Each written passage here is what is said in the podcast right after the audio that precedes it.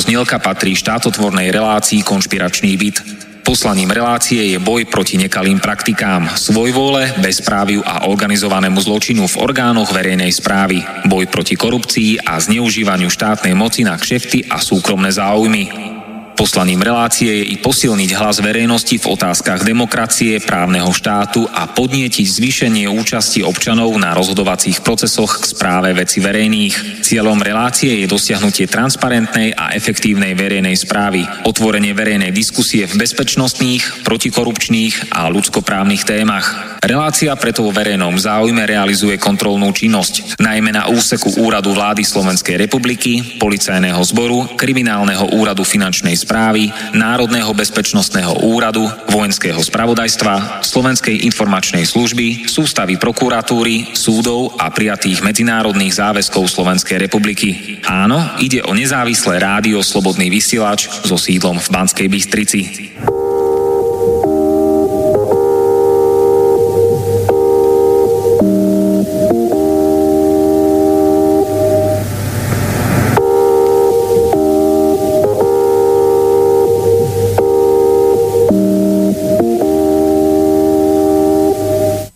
Máme štvrtok 9. mája 2019 a všetci sme sa opäť stretli v známom konšpiračnom byte v Bratislave. Moje meno je Martin Bavolár, som protimafiánsky novinár a spolu tu so mnou v štúdiu slobodne vysielať budú moji dvaja dnešní hostia. Karol Ondriáš, ktorý bol poslanec Národnej rady Slovenskej republiky volebnom období 2012-2006. Bol členom výboru Národnej rady Slovenskej republiky pre európske záležitosti a výboru pre životné prostredie a ochranu prírody a v súčasnosti je vedúci pracovník Slovenskej akadémie vied v Bratislave. Ahoj Karol. Ahojte, tak pekný deň prajem a veľa dobrého dneska, zajtra aj v budúcnosti. A druhým hostom je Peter Sedala, poslanec Mestského parlamentu v Senci od roku 2014. Je geopolitik, aktivista medzinárodnej spolupráce, kultúry a umenia, je bezpečnostný analytik, občianský aktivista, architekt a výtvarník. Ahoj Peter. Pekné povede prajem a teším sa na tieto dve hodiny s vami. Tak, to budú dvaja poslanci otvorenia bez cenzúry v konšpiračnom byte a dnešné témy problémy na Slovensku a v Európskej únii a ako z toho von. Aktuálna situácia na Ukrajine, USA, Rusku a vo svete. Môžete sa všetci zapojiť do našej diskusie. Priamy telefón do konšpiračného bytu je 09 51 15 39 19 alebo mailová adresa studiozavináč slobodnyvysielač.sk No a akou témou začneme na úvod? Čím začneme dnešnú diskusiu? Ja by, ja by som si dovolil, ak smiem, uh, takto tu začať s takým úvodným slovom, že chcel by som sa aj poďakovať uh, Slobodnému vysielaču, že vlastne máme takúto možnosť a ubezpečiť našich poslucháčov, že vždy, keď som tu aj bol, už je to nejaký ten mesiac alebo rok, čo tu chodím e, do tohoto vysielača, do toho konšpiračného bytu, tak e, vždy e, je to pre mňa zážitok a ubezpečiť vás môžem s tým, že všetci, čo sme tu boli a ktorí som tu stretol, všetci prišli dobrovoľne a s dobrou vôľou vás informovať so svojimi zážitkami a so svojimi skúsenostiami a svojimi víziami pre budúcnosť Slovenska. Ďakujem, Peter. A ešte keď máš mikrofón, Povedz niečo bližšie o sebe ľuďom, ktorí teraz budú počúvať prvýkrát dnešnú 88. časť relácie Konšpiračný byt. Dúfam, že Sorošovci, slniečkári, policajní udávači a provokatéri a sískarskí agenti nebudú mať problém s týmto číslom 88, dnešným poradovým číslom. Povedz niečo bližšie o sebe. Odkiaľ, kde si, ako si pôsobil? Za prvej totality si bol v emigrácii v západnom Nemecku, po prevráte za tejto dnešnej totality, čo robíš a tak ďalej. Nech sa páči. Tak, e, tak aby to bolo trošku šťavnaté, aby to bolo také suché, tak len poviem, že prišlo, e, čo sa týka mojej osoby, tak prišlo k určitému vytriezveniu Um, a toto vytriezvenie je veľmi dôležité povedať, pretože uh, boli sme zahalení uh, nejaké hmle a mali sme nejakú víziu o šťastnom živote a všetci, uh, ktorí sme aj nakoniec to zahraničie absolvovali, uh, aj tu kolega môj bol v Spojených štátoch, uh, ja v západnom Nemecku, takže všetci sme z niečoho vytriezveli a toto je úžasná skúsenosť pre generáciu, ktorú teraz vlastne chceme osloviť, hlavne mladú generáciu, ktorá je um, stredobodom pozornosti a iných záujmov uh, slnečkárskych, ako som už zistil. Čiže viac menej um, tá šťavnatosť tejto platformy spočíva v tom, že my naše skúsenosti dávame ďalej a uh, preto sem aj prichádzame. Chceme povedať jasné, formulované veci do budúcnosti. Sme, musíme ešte na to povedať, že sme okupovaná krajina, a táto okupácia, ktorá tu momentálne prebieha e, na rôznych frontoch, hej, e, e, pod záštitou liberalizmu, neoliberalizmu, alebo jak to nazvať. Takže tieto veci tu sú. No ale niečo k sebe. Tak vlastne ako som už aj povedal, že e, toto samozrejme e, ma teraz formovalo a moje aktivity sa nezmenili. Som naďalej architekt, výtvarník v súčasnosti som aj poslanec v komunálnej politike, tak e, snažíme sa riešiť e, veci, ktoré nás veľmi pália a e, žiaľ, musím zistovať ako poslanec, že častokrát je to nemožné, pretože tá legislatíva alebo sú určité skamenelé veci, ktoré, prekážky, ktoré nepúšťajú nás ďalej. Takže toto je moja skúsenosť momentálne niečo tomto slova zmysle som vám chcel načrtnúť, aspoň takéto skratke. Ja len doplním, tých okupovaných krajín v Európe je viac. Ty si napríklad v roku 1980, ak si dobre pamätám, emigroval ano. do vtedajšieho západného Nemecka. Tam si zažil veľa vecí, o ktorých sa budeme potom rozprávať. A čo k tomu? No, tak to k tomu, no tak ono svojím spôsobom e, v tej dobe emigrovať e, nebolo jednoduché lebo tá emigrácia e, vlastne spôsobila to, že človek potom bol odsúdený ako súdom, normálne regulérnym súdom za neprítomnosti a človek dostal normálne nepodmienečný trest e, e, za opustenie republiky. No, ja, ja som to chápal ako dosť ako veľké negatívum, lebo svojím spôsobom som to myslel, že, že toto je um, veľké zlo, ktoré sa nejakým spôsobom nedá učiniť, ale vtedy tie mechanizmy, e, ten štát nemal iné mechanizmy ako tých svojich občanov nejakým spôsobom e, udržať, hoci, e, hoci tá situácia bola veľmi komplikovaná. Ono na jednej strane, na jednej strane tu bol obrovský tlak zo západu tých emigrantov príjmať, pretože boli vytvorené mechanizmy na príjmanie tých emigrantov. A v 68 roku však vieme, že veľa ich našlo nejaké pôsobisko v tom zahraničí a dostali zelené svetlo, ale, ale e, odliv obyvateľstva z týchto štátov samozrejme by spôsobilo dosť veľké problémy. A, a nakoniec sa spôsobilo, pretože inteligencia odišla. To, že potom to olutovali, e, sám som bol svetkom týchto vecí, že inžinieri, e, lekári by sa boli bývali veľmi vráti, radi vrátili naspäť. Ale tým, že boli odsúdení a mm, nejakým spôsobom E, nie vždy fungovala tá milosť, lebo to bolo potom podmienené milosťou prezidenta republiky, e, ktorú, o ktorú si musel požiadať. Takže veľa radšej rezignovalo a povedalo, zostaneme vonku, keď už máme tu nejaký ten byt a máme tu nejaké pôsobisko, ale aj, e, ako hovorím, tie skúsenosti s týmito ľuďmi boli veľmi pre mňa veľkým zážitkom.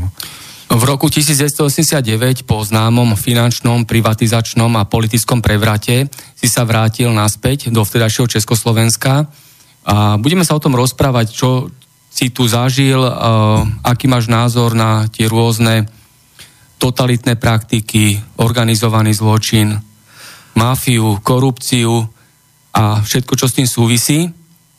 Ako, ako som spomínal, um, samozrejme, že táto hmla, ktorá tu ešte pretrvávala a e, ktorá ešte stále nie je úplne ako vyčistená. My sme prepadli také určité eufórii, že e, tým, že sa otvoria hranice, sa veľa vecí vyrieši. Ale práve naopak, nič sa nevyriešilo. To je len e, také, taká kozmetická úprava. Ono svojím spôsobom sa len vymenili vojska Áno, mali sme tu e, sovietské, teraz tu máme americké.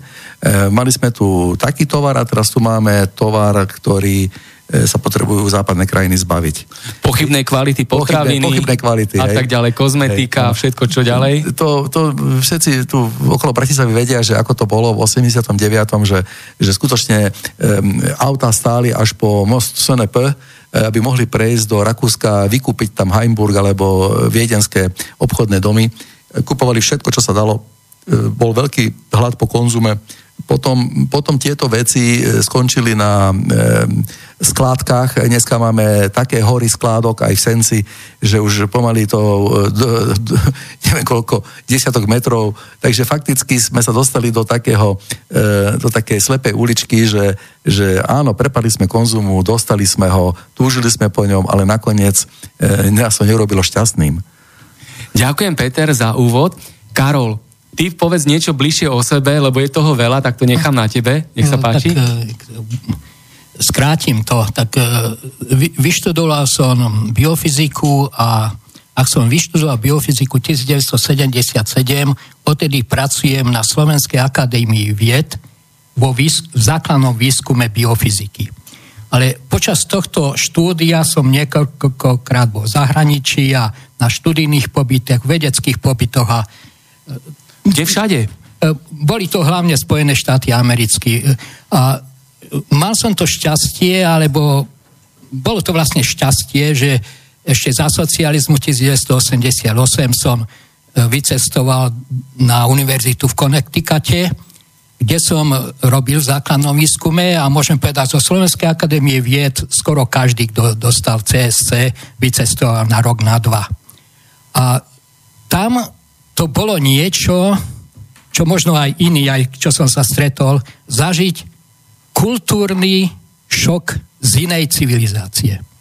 To, dobrom či v zlom? Uh, niečo v dobrom, ale veľa v zlom. Môžem povedať to, že uh, prídem uh, do Connecticut, uh, to je na sever od New Yorku, štát milionárov. Človek ide po chodníku, a vidí tam prvýkrát v živote som videl bezdomovca ležať na chodníku, e, pocikaného, smrdel až na 3 metre a ľudia obchádzali. To prvý raz som išiel do roboty. Obchádzali ho a hovorím, toto, toto poviem v robote. Prišiel som ho. Viete, čo som videl? Tam bol taj, taký úplne ležal tam. No, ich to nezaujímalo. To, lebo to bol ako, ako ľudský odpad a bol podobný ako odpadky v koši. To Proste občan ako... druhej kategórie. A, áno, to, to nikoho to... Keby, keby tam bola mačka na strome, čo sa mi tiež stalo, tak idú ho zachrániť. No a ešte poviem to, čo... Uh, kúpil som si uh, rádio, aby som sa zdokonal v angličtine a som tomu nerozumel. Ako anglicky som rozumel, som nerozumel, že čo tam hovoria. Ja som tedy nevedel, že každá tretia minúta je reklama. U nás reklamy neboli, a hovorím, že čo to kecajú do toho, však to vôbec nemá súvis, asi tú angličtinu vôbec nerozumiem. Až potom som k tomu došiel, že tam sú reklamy. To u nás to v živote, u nás to nebolo. Boli reklamy, po filme bola dvojminútová reklama o kubanských pomarančoch, čo si, ale, ale toto tam nebolo. Potom, čo ma zarazilo, všetci v Spojených štátoch amerických, tak boli aj výnimky, vedeli na každú otázku odpovedať. Presne to isté, ale bola to blbosť. Poviem, e, to, poviem len prvý deň. Napríklad? Na, napríklad, ideme, že ideme do jedálne. Bolo to asi v októbri a jedálne bola dole kafetéria a bola tam dlhá taká polica, tam si si mohol zobrať, čo chceš, boli tam jahody, banány a tak ďalej. A som si zobral a už sme si sadli a otázka, ja im hovorím, že Ježiš, vy tu všetko máte. Vieš, tak a mi hovorí, že... A oni povedali, to bol doktor, doktor, to nebol, hovorí, že a čo vy jedávate v tom Československu v zime? A vieš, a začneš rozmýšľať, čo jedávate v zime? A oni povedali všetci, my vieme, kapustu a zemiaky. Proste a to, toto bolo všade. Proste neuveriteľné. Ja, to, to na pláži niekde Cape Cod prídem na pláž, sadnem si a prišli tínejdžeri s autom a s pivom. No taká, taká, a zbadali ma, tak zavolali, že poď, daj si pivo, ty tu tak smutne sedíš a skadiaľ si prišiel, že no, ja som z Československa, lebo zbadali podľa angličtiny. Hovorí, z Československa, ty si dokázal utiec z toho žaláru? A hneď ma pozvali, krmili a toto. Takže to, to boli tie 80. roky v Spojených štátoch. Tá vojna, studená vojna bola v mozgoch tých ľudí. No. A čo si myslíš o tom, teraz neprebieha určitá forma studenej vojny a ideologického boja? Tak, myslím, že o tom môžeme aj neskôršie povedať, že čo v súčasnosti prebieha. Potom po tých prevratoch 1989-90 ja si myslím, že bola zničená východoeurópska civilizácia.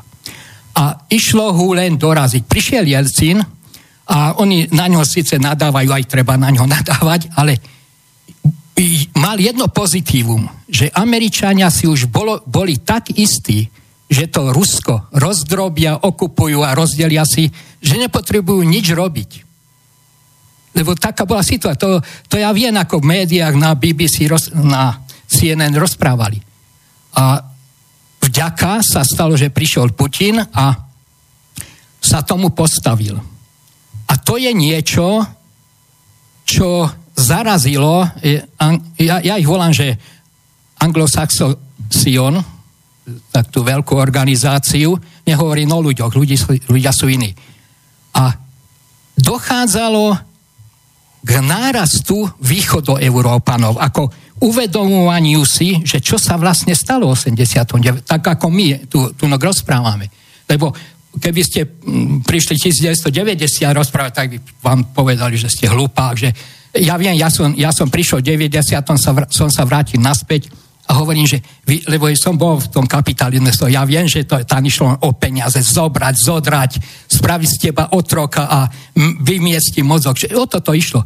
A ja hovorím, že, že však to všetko upadá, všetko, všetko degeneruje tak toto treba. Najprv to treba zbúrať a za 2-3 roky to pôjde hore. A, a teraz tí, mal, tí ľudia sa so mnou nechcú rozprávať, lebo, lebo už je 30 rokov.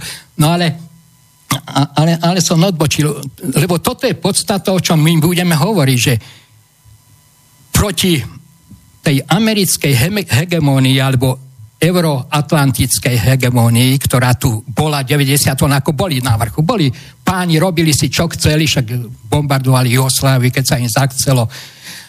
Narasta zrazu v pozadí, narastalo Rusko a samozrejme začali proti nás, stále bolo slabé a tak ďalej. A oni si veľmi nevšimli, že narastá aj komunistická Čína. Až potom, keď Čína prekročila ten Rubikon, otvorila sa zbadali, že však to je ešte...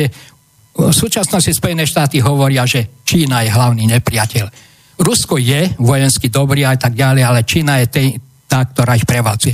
No tá situácia je taká, ja, my, my sa zhodneme, ja nechcem ako všetko o tomto rozprávať, že ozaj tá euroatlantická civilizácia ustupuje, bráni sa a vymýšľa, ako ju zachrániť. A ja si myslím, že nemá šancu, len ide o to, ako či stiahne chvost a pokorne si povie, budeme normálni, alebo sa tam nájde nejaký šialenec a povie, však máme toľko zbraní a tak ďalej, ako Napoleon alebo Hitler, či z tých barbarov na východu, však to sú ožratí títo. A, no, to, toto je problém súčasnej doby. Ďakujem. Peter, nech sa páči môžem, k tomu. Môžem pokračovať a doplniť, e, že pamätám si na to obdobie e, začiatok 90 rokov, že e, Spojené, vyzeralo to tak, že Spojené štáty dokonca budú spolupracovať vtedy s Ruskom.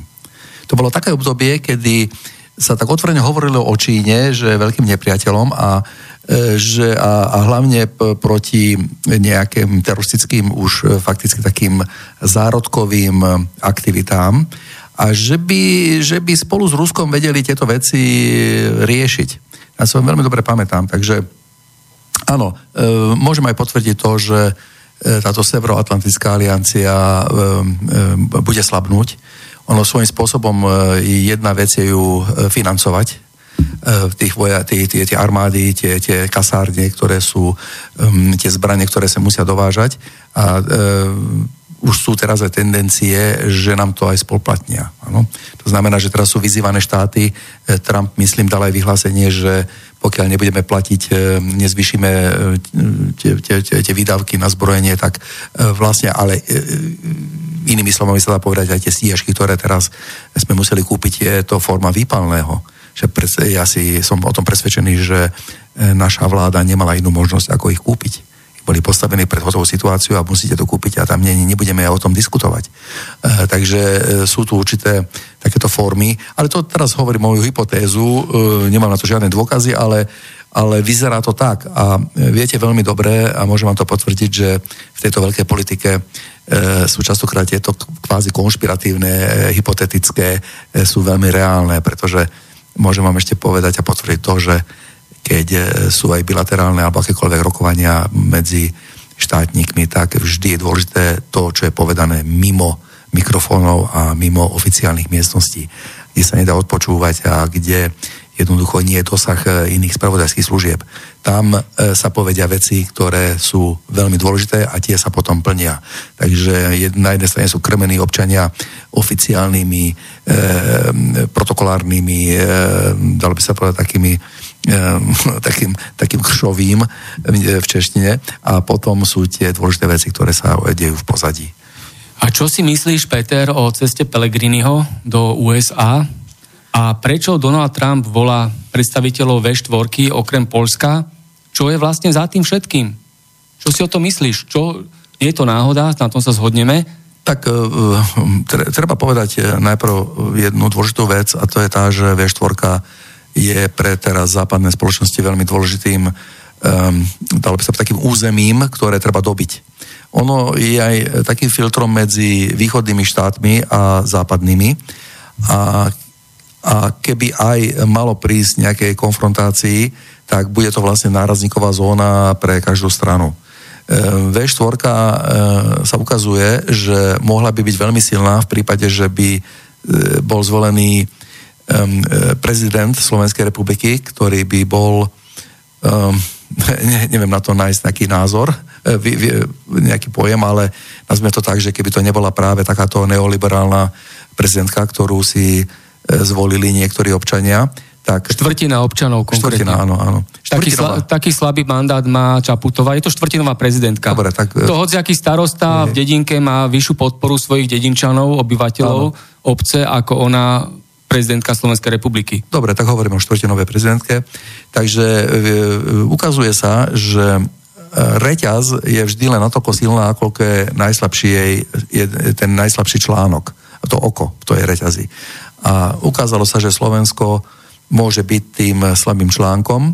Um, zahraničné spravodajské služby zainvestovali do volieb e, nemalé peniaze, išlo o milióny, urobili to v hollywoodskom štýle, marketingovo e, vyzdvihli relatívne neznámu osobu e, a tým vlastne oslabili um, túto V4, pretože ako vieme, ako vieme, Maďari e, sú silní, Poliaci sú silní, Češi sú silní a keby bolo ešte Slovensko silné, tak vlastne cez túto V4 nevedia prejsť.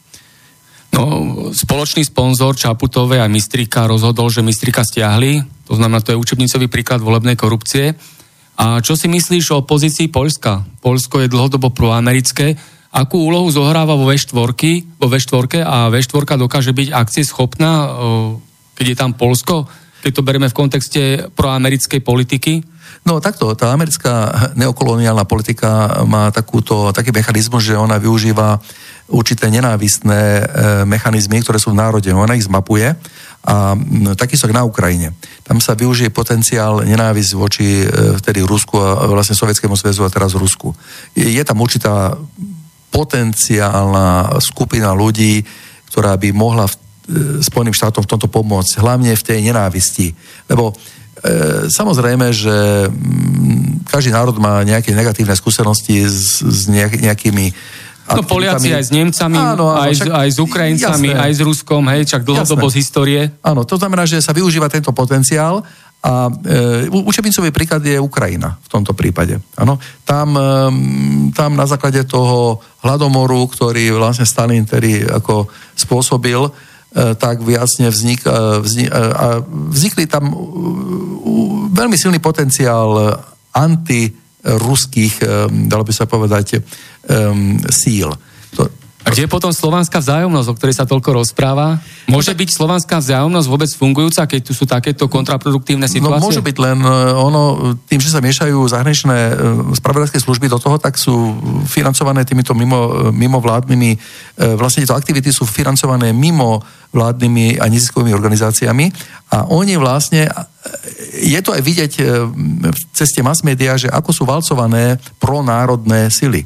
Ano, to, e, stačí si pozrieť e, akýkoľvek, tele, akýkoľvek televízor, e, ako, to, ako vysielanie, či je, či je to také alebo onaké a tam medzi tým hlavným vysielacím časom od pol, os, od pol deviatej do desiatej cca, tak uvidíte seriály, ktoré neustále, e, ne, neustále podmývajú E, sebavedomie toho národa. E, poviem teraz jeden taký akože horná dolná, tak, tak tam ukazuje sa, tam sa ukazuje, že, že slovenský národ je vlastne, e, to sú pijani, to, to, to ešte aj ten miestny farár je, je proste jeden tajtrlík, ktorý tam, ktorý, ktorý, ktorý je šašo a riešia tam také problémy, ktoré, ktoré by akože sú smiešné. A toto ukazujú svetu, že, že, že, že, že toto je náš národ. A tomuto sa potom všetci smejú. Až dokonca sa vlastný národ ešte na nich smeje. Na, na sebe samom, dalo by sa povedať. Karol, nech sa páči. Ja by som chcel ešte k tomu Polsku, Slovensku a Maďarsku povedať. Uh, niektorí experti píšu, že prečo to tak je a ja poviem, s ktorými súhlasím. A tí hovoria o tom, že západná civilizácia predpokladá, že asi nebude mať moc sa ubrániť Rusku a komunistickej Číne. A bude treba urobiť e, dezinfekčné pásmo. A to dezinfekčné pásmo bolo rozhodnuté. Litva, Estonsko, Lotisko, Ukrajina, Bulhársko, Rumunsko. A pot, potom ešte. No a teraz oni zistili, že zdá sa, že toto dezinfekčné, ono, oni to inak volajú, to je také pásmo, kde karanténne pásmo, karanténne pásmo, že treba rozšíriť, lebo tá sila toho východu bude tak silná, že treba to rozšíriť na Polsko, Slovensko, Maďarsko. Že až takto treba rozšíriť.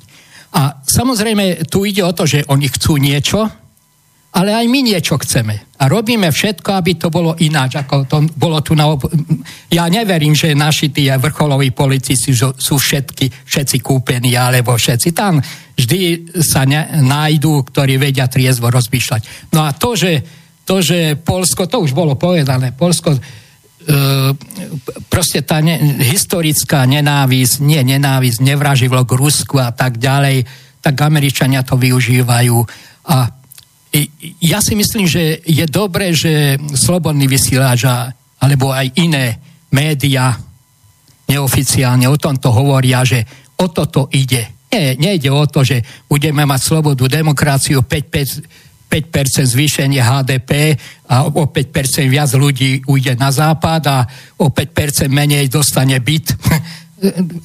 no, takže, takže takto. Uh, Áno, môžem tomu doplniť, že dnešok nie je výsledkom toho, čo sa stalo včera alebo predvčerom, ale ano. je následkom udalostí, ktoré sa stali pred pol rokom, pred rokom, aj pred ano. 150 rokmi. Hej, takže nič nie je náhodné, všetko má svoje súvislosti, skutočnosti, okolnosti, ktoré to nejakým spôsobom určujú. Áno. Ke, keď tu, sa tu nás spomenula Horná Dolná, tak keď človek teraz, e, nie v minulosti, ale teraz, keď pozerá niektoré zahraničné dokumentárne filmy, niektoré filmy tak vždy tých filmov ešte je, že my sme tá lepšia rasa. Nechcem to povedať až tak, ale uvodzovka. Nadradená, nadradená rasa. A tí na východe to sú hlúpi, barbári, zločinci a tak ďalej. Však si pozrite tie, tie krváky, kde ruská mafia zabíja tam niekde v New Yorku a tomto.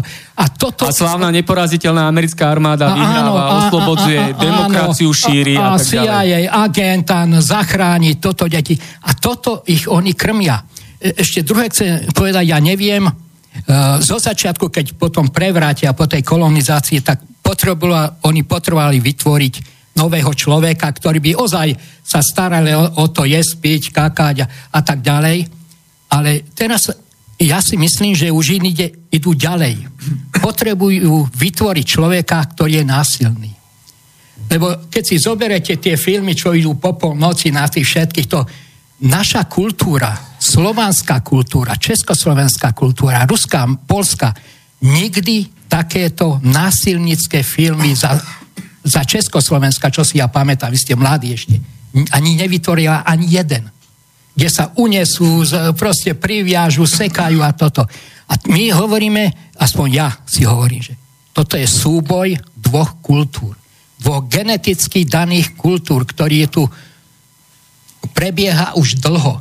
A ešte to poviem to, nakoniec to ozaj, média sa snažia vychovať, aby sme my nejak zbožne sa kláňali ako tej vyvolenej a super, super rasy západnej a o nás, o sebe si hovorí, však aký sme my hlúpi, úbohy, s nami môže, že nie sme ničoho schopní.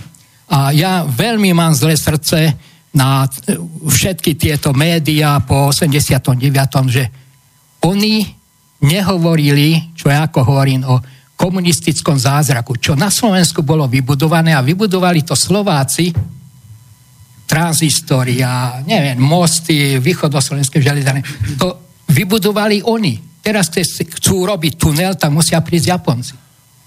A oni by to aj vedeli, lenže ten systém im to nedovolí.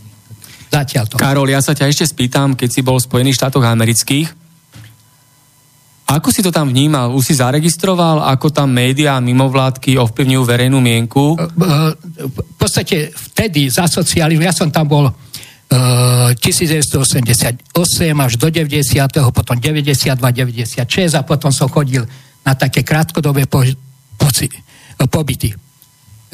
Média sú absolútne totalitné, absolútne profesionálne totalitné.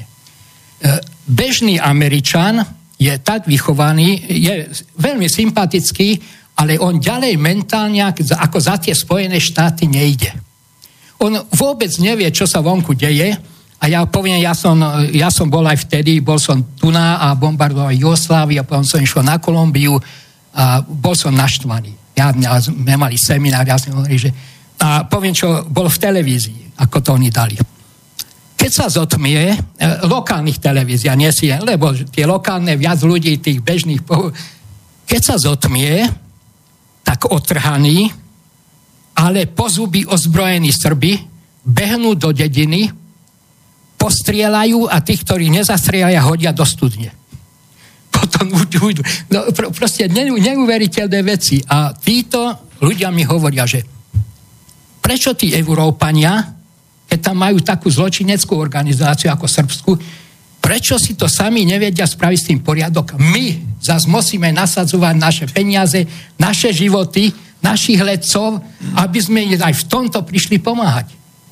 To, bol, to hovorím, to boli roky 1988-90. Ja si myslím, že vďaka internetu sa to mení a za to ten tlak je, že ako, ako selektovať a tak ďalej. To už, a tam, tí ľudia nie sú hlúpi. Len vravím, že vtedy, keď všetky médiá boli súkromné a patrili dokonca trom súkromníkom a tí sa dohodli, že taká to bude pravda, on, on sa nemal ako dozvedieť. My sme boli 3,5 roka na univerzite aj, aj s manželkou som bol, som bol aj so synom a, a ja som povedal, že som zo Slovenska a že ideme domov a on hovorí, do, do toho štátu, do Jugoslavie, kde sa, kde sa mm, bojuje. Oni to nerozlišovali, oni nevedeli, darmo, no. Základné, vla, vla, základné vedomosti nemali. Čo ma ešte tam prekvapilo, eh, bol som v troch rodinách profesorov, mali 5 kníh. Ne, oni, oni nečítajú knihy. Oni proste počujú v rádi a tak ďalej a z tých 5 mali dve, čo sme im darovali. Takže ja, to, to ma prekvá. Samozrejme, sú tam aj intelektuáli, to za stretol som proste, ktorí majú rozhľad a vlastne v tom žijú, keď si zoberieme Čomského a jeho knihy. A, takže, Ale väčšina určujúca je takáto, a, že je zmanipulovaná, áno, nemá prehľad a, a, a tá ďalej. väčšina ide voliť. A ešte poviem o tých voľbách, tak voľby v Spojených štátoch, e, u nás boli demokracia a tak ďalej, len voľby Spojených štátoch sú také, oni zvolia niekoho, a ten, koho zvolia prezident, je len hovorca toho finančného, priemyselného, vojenského komplexu. A na tomto to by bolo vidieť, že Trump politicky neznalý, on nevedel, že má byť len hovorcom, začať rozprávať niečo iné a už ho, už ho sekli po krku a sekajú ho, fackujú, pokiaľ, no, on povedal, že na čo je nám na to. On povedal, že v kampani. Alebo že na čo potrebujeme 3-4 miliardy ročne dávať Izraelu vojenskú pomoc. Ale keď už prišiel, on, on pochopil už teraz, že je len hovorcom. Na tragédiou je, že náš prezident, my si myslíme, že náš prezident má nejakú moc, ale on je hovorcom len toho amerického hovorcu. Takže to je princíp padajúceho hovorcu. Tak začať. Nech sa páči, to, Peter. Tomu môžem doplniť eh, podľa mojich vedomostí, ktoré som aj získal, aj som, keď som rozprával s občanmi Spojených štátov, tak je jasné, že tam tento hovorca určite len figurka. A skutočne za ním sú práve tieto eh, nadnárodné firmy, eh, korporatívne, zbrojársky priemysel a tak ďalej a tak ďalej. A nehovoriac o tom, že tam sú aj tajné spolky, ako hovorím o slobodomurárskych, ktoré sú rozvetvené. Zoberme si napríklad mesto Washington, ktoré je vybudované na určitých schémach e, symbolov slobodomurárskych. Však stačí sa s tým e, trošku zaoberať a človek zistí, že o čom je tu reč. Treba sa zamyslieť nad tým, ako vôbec vznikli Spojené štáty, hej? Na, akých, e, na akých, aké mechanizmy sa odohrali a, a aké boje to boli a t- tam človek hneď vytriezve. Mne, mne osobne veľmi ľúto úprimných občanov Spojených štátov, ktorí tam e, takto musia žiť a vedia o týchto veciach a e, aj vedia napríklad o tieňovej vláde Spojených štátov, ktoré, ktorá je v zákulisí. No a tá skutočne riadi tieto veci.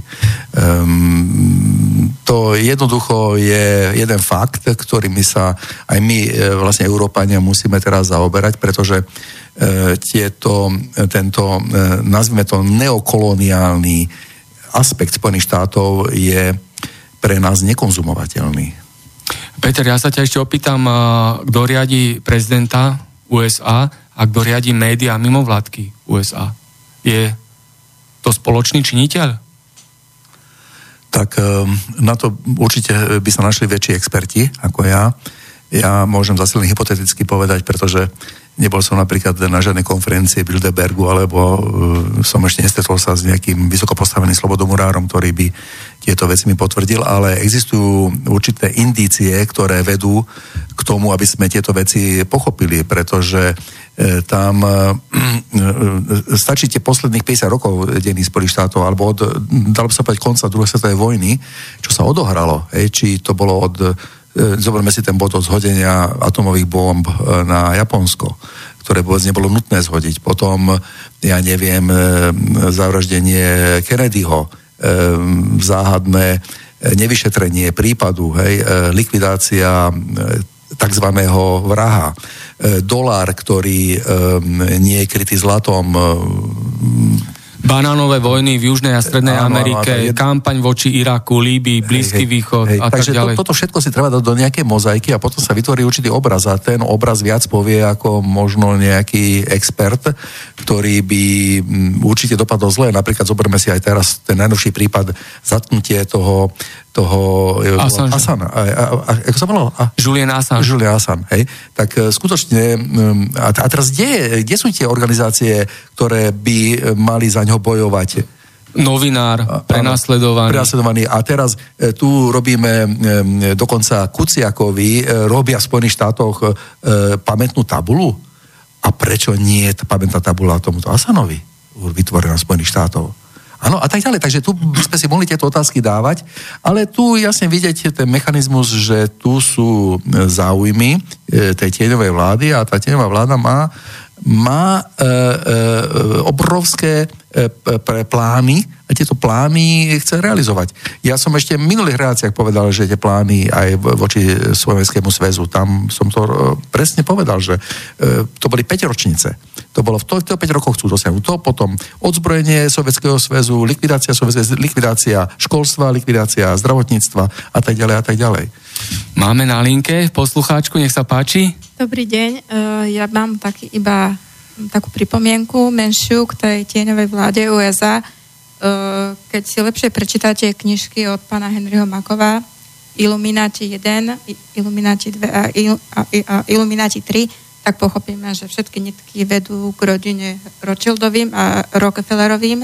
Oni vytvorili aj CIA, ktorá pácha všetky tie atentáty na svete, a všetky tieto skupiny, tajné spolky, Bildenberg Group, Černá šlachta, Rímsky klub, Výbor 300, Trilaterálna komisia vedú k jezuitom až k Vatikánu, takže všetko je to navzájom pospájané a všetky vlády sú dopredu naplánované a dosadzované a členovia týchto vlád len slúžia záujmom vyšších mocných bankárov. Takže nielen vláda USA, ale aj Vatikán, aj Vatikán a ďalšie aj, mocenské aj, centra. Aj európske vlády, aj vláda Slovenskej republiky. Karol, nech sa páči. Ja ako s tým súhlasím, ale ešte niečo musím k Spojených štátom Áno, dodať. nech sa páči. Sú tam dve veci, aby, aby sme si nemýlili, lebo vravím, že som tam bol asi 6 rokov dokopy, možno aj, aj niečo viac. E, ľudia, a kde som sa pohyboval v akademickom prostredí, sú príjemní, srdeční, vzdelaní a, a, e, sú aj, tá organizácia je dobre organizovaná, lebo vymysleli tranzistor, počítač a všetko možné. A od tohto treba rozlišovať od to, čo, čo poslúkačka hovorila, že nad tým sú iní ľudia, ktorí robia svetovú politiku a ktorí vlastne obrovské bohatstvo, ktorí majú plat, povedzme, 10 miliónov dolárov denne a tie, to musí niekde ísť. A toto je od seba oddelené tá, tí bežní ľudia málo o tom vedia, niektorí aj vedia, ale zase vedia, že nemôžu veľa hovoriť. No, e, je, ja, tá otázka už ani nie je to, to popísať, ako to je, ale čo robiť. No a ešte o tom Assangeovi, e, Giulianovi Assange, tak oni e, mu postavili pomník v New Yorku, e, Chelsea Manning, e, už je vlastne žena, Assangeovi a Snowdenovi postavili tri pomníky v New Yorku. Ľudia, ktorí, ktoré tam boli asi deň. Potom prišla policia a všetky dala preč, lebo toto sú títo ľudia, títo traja ľudia otvorili oči aj veľa Američanom, že každý je odpočúvaný, že vo svete je každý odpočúvaný, že všetko sa nahráva a počítače to triedia, len majú problém s tým, že tých informácie je toľko, že teraz nevedia čo a ako. A ozaj, te, uh, Spojené štáty sú učebnicový príklad, ako zabiť demokraciu, ako zabiť slobodu slova, lebo čo robil Assange? Nič iné, len, len ukázal to, čo Američania robili v Iraku a, a niekde inde. Čo, čo robí Snowden? Nič, len povedal to, keď spravil, robil z tej firme, tak zistil, že vlastne oni všetkých odpočúvajú aj Američanov, čo je proti ústave a proti všetkým zákonom. A títo ľudia, ktorí vlastne posunuli to poznanie ďalej, sú prenasledovaní. To... Takže dá sa povedať, že žijeme v totalitnom systéme. Je všetko pod kontrolou? V podstate žijeme v totalitnom systéme, čo je všetko pod kontrolou. Ono by to e, ne, nebolo až tak najhoršie, keby ten totalitný systém toto nevyužíval pre 0,01% ľudí, ktoré, ktoré na tom bohatne. Keby to bolo ako, že e, ono, e, ja, tu sa hovorilo o komunistické EŠTB a ja som asi jediný, no dvaja sme, lebo jeden to ešte prvý predo mňou povedal, že ja tiež by som chcel vstúpiť do EŠTB so spätnou platnosťou. Lebo EŠTB to nebolo len to, ako sa rozpráva to, to, to by bola celá relácia, o čom to bolo. To bolo o tom, že nikto, že 95% vražd bolo vysvetlených, 95% kvôli tomu, že všade boli nejakí ľudia a tí nedonášali na, na politické. Ale, ale oni sa dozvedeli, že niekto tu chce niečo ukradnúť. Niekto, a oni to zahlásili. Takže ono, ono to není tak a som, som raz čítal, ale neviem, či je to pravda, že v New Yorku e, v 60. rokov každý štvrtý bol donášať policie. E, neoficiálne. Americkej policie. áno, americkej policie. Ja len pripomeniem poslucháčom, EŠTB je štátna bezpečnosť, skrátka.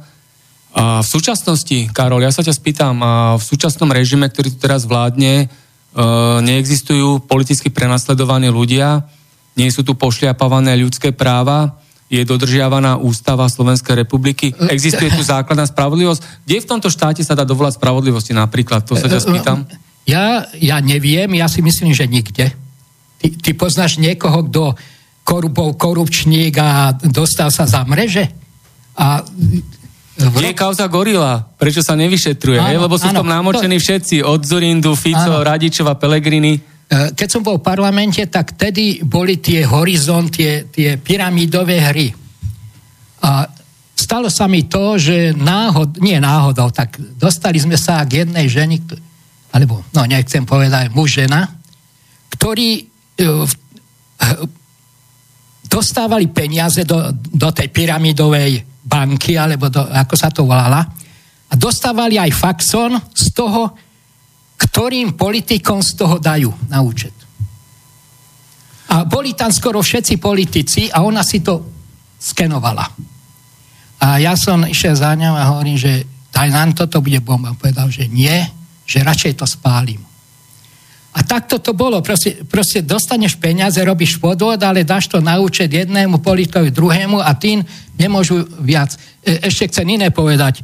Mesa uh, vydala knihu oficiálnu knihu o privatizácie, kde je napísané majetok za 200 miliónov sa sprivatizoval za 30 miliónov a z toho sa splatilo 5 miliónov.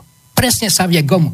Nič sa nedokázalo. Takže v takomto, takomto systéme žijeme a choď sa niekde e, na súd stiažovať, kde budeš... No. no keď organizovaný zločin ovláda súdnictvo, políciu, prokuratúru, má svoje chápadla v parlamente, chobotní sa aj vo vláde, tak e, logicky mafia nebude vyšetrovať mafiu a ani nebude mafia súdiť mafiu.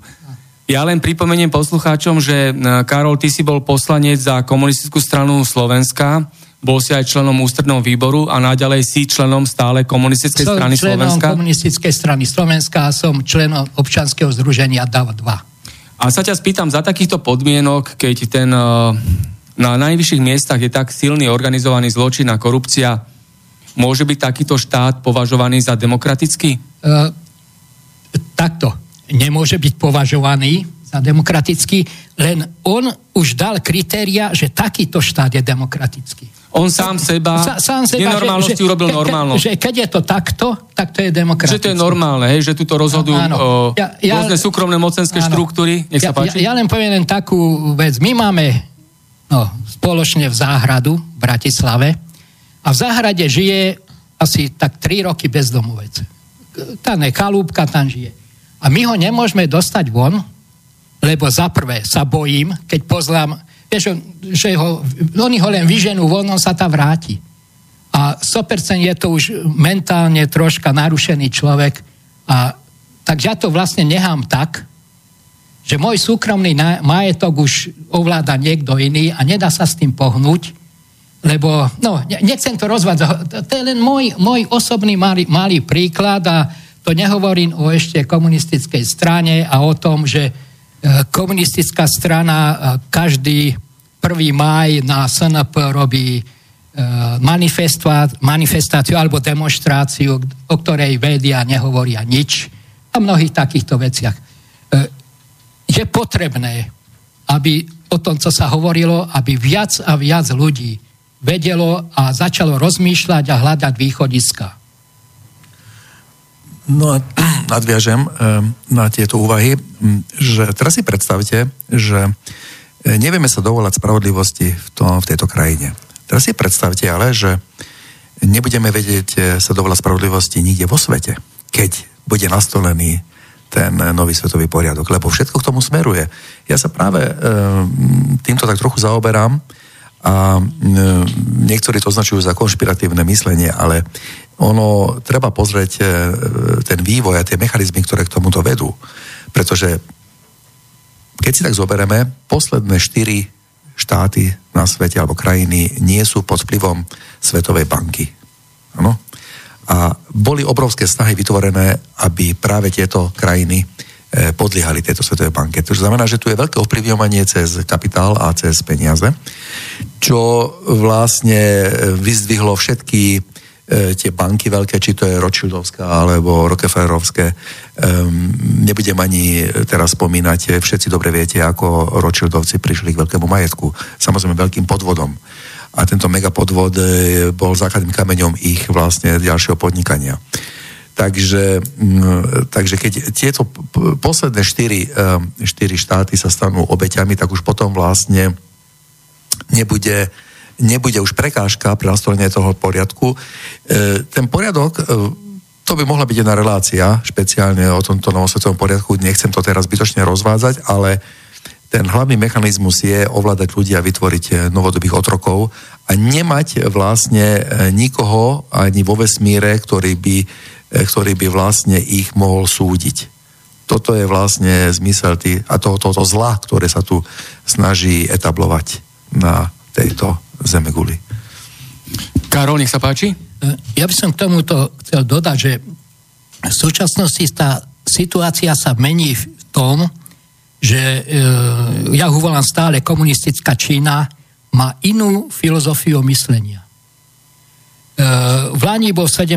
zjazd a škoda, že ho nedávali v priamom prenose u nás, kde sú iné myšlienky, ako organizovať svet, ako organizovať spoločnosť a e, tie ciele e, tam boli, tak jeden aspoň spomeniem, že do, do roku 2020 posledných e, 50 miliónov chudobných, že treba dať do stredného stavu. E, tá ich filozofia v Afrike je úplne iná, ako bolo Angl- Angličanov, Američanov. E, keď idú do štádu ako Kenia. Tak sa dohodnú, áno, potrebujeme od vás suroviny, postavíme vám železnicu, už tam postavili rýchlo, rýchlo železnicu, univerzitu, nemocnicu a týmto získavajú, ich idei získavajú na sile a Američania sa snažia to vyrovnať tým, že tam pošlú viac a viac vojakov, ale dlho im to, dlho im to ako toto nevydrží. Takže ja nie som až taký pesimista, lebo už tá anglosaská civilizácia alebo euroatlantická civilizácia má veľkého konkurenta. A to, že Trump dal sankcie na Čínu, e, myslím, že včera dal ďalšie sankcie za 200 miliard. Predtým boli sankcie, to znamená, že Spojené štáty americké už nemajú normálne, normálny spôsob byť konkurencieschopný. Už musia, to ako máte mesto a keď nepriateľ už bol silný, museli ste postaviť hradby. A toto hovorí o tom, že tá anglosaská alebo euroatlantická civilizácia vo svojej idei, vo svojej filozofii začína prehrávať s inou filozofiou. Keď si zoberieme 2000 rokov, ako vzniklo kres, filozofia kresťanstva a tak ďalej. A toto je niečo, čo môže zmeniť tento svet k lepšiemu. Samozrejme, je, je tu ešte problém ten, my presne nevieme, ako sa budú chovať Číňania, keď budú ovládať Európu. Ale e, v histórii vieme, že Číňania z tej 5000 ročnej histórii keď išli navštíviť, e, navštíviť, keď objavili Indiu, tak si vymenili dary a išli domov. Nezapichli tam vlajku ako Angličania, toto je územie Anglicka e, a tak ďalej. Takže ten vývoj, vývoj civilizácie sa mení a ja, ja mám pocit, že tá euroatlantická civilizácia sa nevie zmeniť. Tá ich, tá ich povedzme, anglosasov ich, civiliz- ich myšlienka je také, a je tam pole, potrebujem otroka, ktorý tam bude robiť a nech sa podelíme, ja, ja mu budem dávať. Slovák, nikdy ho to nenapadne. On povie, ja si to pooriem sám a sám si zoberiem úrodu. Keď si, keby sme si rozoberali, ktoré civilizácie e, mali otrokov, ktoré nie, napríklad Rakúsko-Uhorsko nemalo otrokov. Rusi tiež nemali, oni keď kolonizovali východ, oni nevyzabíjali tých ľudí, tí ľudí sa stále tam.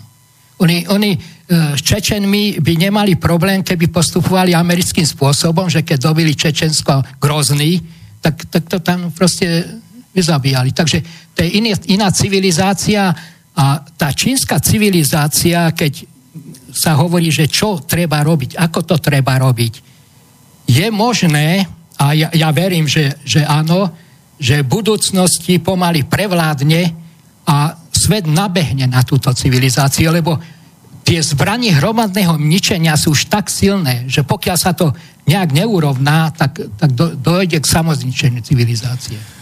Peter, nech sa páči. Áno, doplním len, aby naši poslucháči boli tak trochu v obraze. E, prirovnám e, e, problém ekonomický Spojených štátov jednej rodine, ktorá žila vo svojej, v tej počiatočnej fáze v určitom e, nadpomere voči ostatným. A je pravda, že Spojené štáty mali vždy väčšie autá, mali veľkú spotrebu vybudovateľov, mali cesty, vybudovali e, tunely, vybudovali mosty, infraštruktúru fungujúcu, vybudovali e, e, armádu, ktorá že vraj patrí medzi najsilnejšie na svete. To samozrejme všetko stojí peniaze. Toto zadarmo nie je. A um, aké peniaze používali? No používali peniaze iných štátov, pretože týmto tlačením tých papierikov zelených e, vlastne a vytvorením tá, tak kvázi toho petrodolaru a um, vlastne investičného dolaru, kde bol vlastne, um, bol, boli štáty nútené tieto peniaze získavať aby mohli vlastne svoju menu deklarovať pred svetom. To znamená, že to boli tie zlaté časy 50., 60., 70. roky, kedy, kedy sa vzmáhali Spojené štáty. A vytvorilo sa veľká, eh, nazvime to veľký majetok, veľká rodina a zrazu, um, zrazu keď sa vrátim k tej pôvodnej myšlienke, že to prirovnám k jednej rodine, tak máme bazén, máme, máme 5 aut v garáži, máme, e, máme 8 kúpeľní a tak ďalej a tak ďalej. A teraz zrazu zistíme, že že keby sme mali jednu kúpeľňu, by to bolo lepšie, lebo 8 kúpeľní e, minie viac vody, zrazu ten bazén nemá kto vyčistiť a nemá ani to ani posekať trávu. A tie dane, ktoré musíme platiť za nehnuteľnosti, sú príliš vysoké a my na nemáme. To znamená, že teraz Spojené štáty stoja pred veľkou úlohou e, tie, tento, tento ekonomický e, problém nejak riešiť. Keď hovoríme o e, cez 20 biliónov dolárov dlhu. E, takže tam, e, tam ako, ako sa toto vyvinie, a to, to je samozrejme veľmi, veľmi vážna otázka. No v USA vládne darebácky režim, ktorý z USA urobil ríšu zla. Vieme, že Spojené štáty americké, respektíve ich e, armáda a americké tajné služby majú silnú prítomnosť v Európe. Mali sme tu nedávno hostia z Nemeckej spolkovej republiky, ktorý potvrdil, že Nemecko je okupovaná krajina, e, ktorá je pod vplyvom USA, aj vojensky, aj hospodársky, aj bezpečnostne. To sa potom premieta aj na Európsku úniu. Aj ďalšie krajiny sú pod vojenským vplyvom Spojených štátov amerických. S určitou formou sú tiež okupované tie štáty. Vidíme tu silnú tendenciu, že tento vzorec chcú aplikovať Spojené štáty americké aj na Slovensko nákup amerických stíhačiek, eh, modernizácia letísk, aby tam mohli pristávať americké bombardéry B-52, ktoré sú nosičmi jadrových zbraní. A vzhľadom na tieto skutočnosti a súvislosti, kto potom vládne v Bruseli a prečo Brusel uplatňuje protieurópsku politiku. Vlastne Brusel trhá Európu v prospech Spojených štátov amerických. Karol, nech sa páči. Um je to veľmi paradoxné, že sme Európskej únii, sme Európania a zrazu, keď e, v Anglicku e, otrávia ruského špióna, bývalého, Kauza Skripal. Áno, tak Spojené štáty nariadia štátom Európskej únie, že treba ruských veľvyslancov poslať nás. Proste... A dokonca ešte pred samotným vyšetrením a ano, súdnym a, rozsudkom, lebo iba a, súd môže povedať, kto je áno, vinník. Áno, a vie, vie sa, že, že predsa e, ruské tajné služby nie sú také naivné, že by takýto e, spôsobom niekoho... E, sankcie. Na, napríklad dnes uvalili, včera uvalili Trump sankcie na Irán, ďalšie, a Európska únia už sa pridala. Sankcie na Rusko. Tak Európska únia, my sme v Európskej únie, ktorá je takým, takým šašom Spojených štátov amerických. Tak prečo sme Európskej únie? To môžeme byť šašom aj niekde inde a nie, nie deklarovať, že, že aha, sme ako suverénni. Vôbec nie sme suverénni. Ktoré mesto je hlavné, hlavné mesto Európskej únie? Je to naozaj Brusel, alebo kto v skutočnosti vládne v Bruseli? Uh, takto. Uh, m- môj názor. Jasné. V Bruseli vládne stará európska aristokracia v spojení s anglosávskou aristokraciou. A stále, pr- pr- proste ke- Junckera, keď zoberieš a všetky tie, čo oni, aké, aké oni robia postupy, sú len kvôli tomu, aby tá aristokracia bohatla, mala pevné zázemie a ja jedno, na koho sa obrátia, aby ich podporoval. Teraz vďaka uh, Trumpovi uh, jeho, jeho ne, neprofesionalite Európska únia zač, začína uh, na Ameriku ináč pozerať. A ja si myslím, že ak Spojené štáty budú slabnúť, Európska únia obráti pohľad na východ a že bezpečnosť Európskej únie, jej sila, jej e, rozvoj je v spojenectve e, s Ruskom a Čínou. To nie je v spojenectve Spojených štátov amerických. Lebo e, my e, ako Európska únia nie sme schopní ani s Američanmi vojensky za 10 rokov sa ubrániť, keby nás chceli napadnúť. To sú len také chiméry.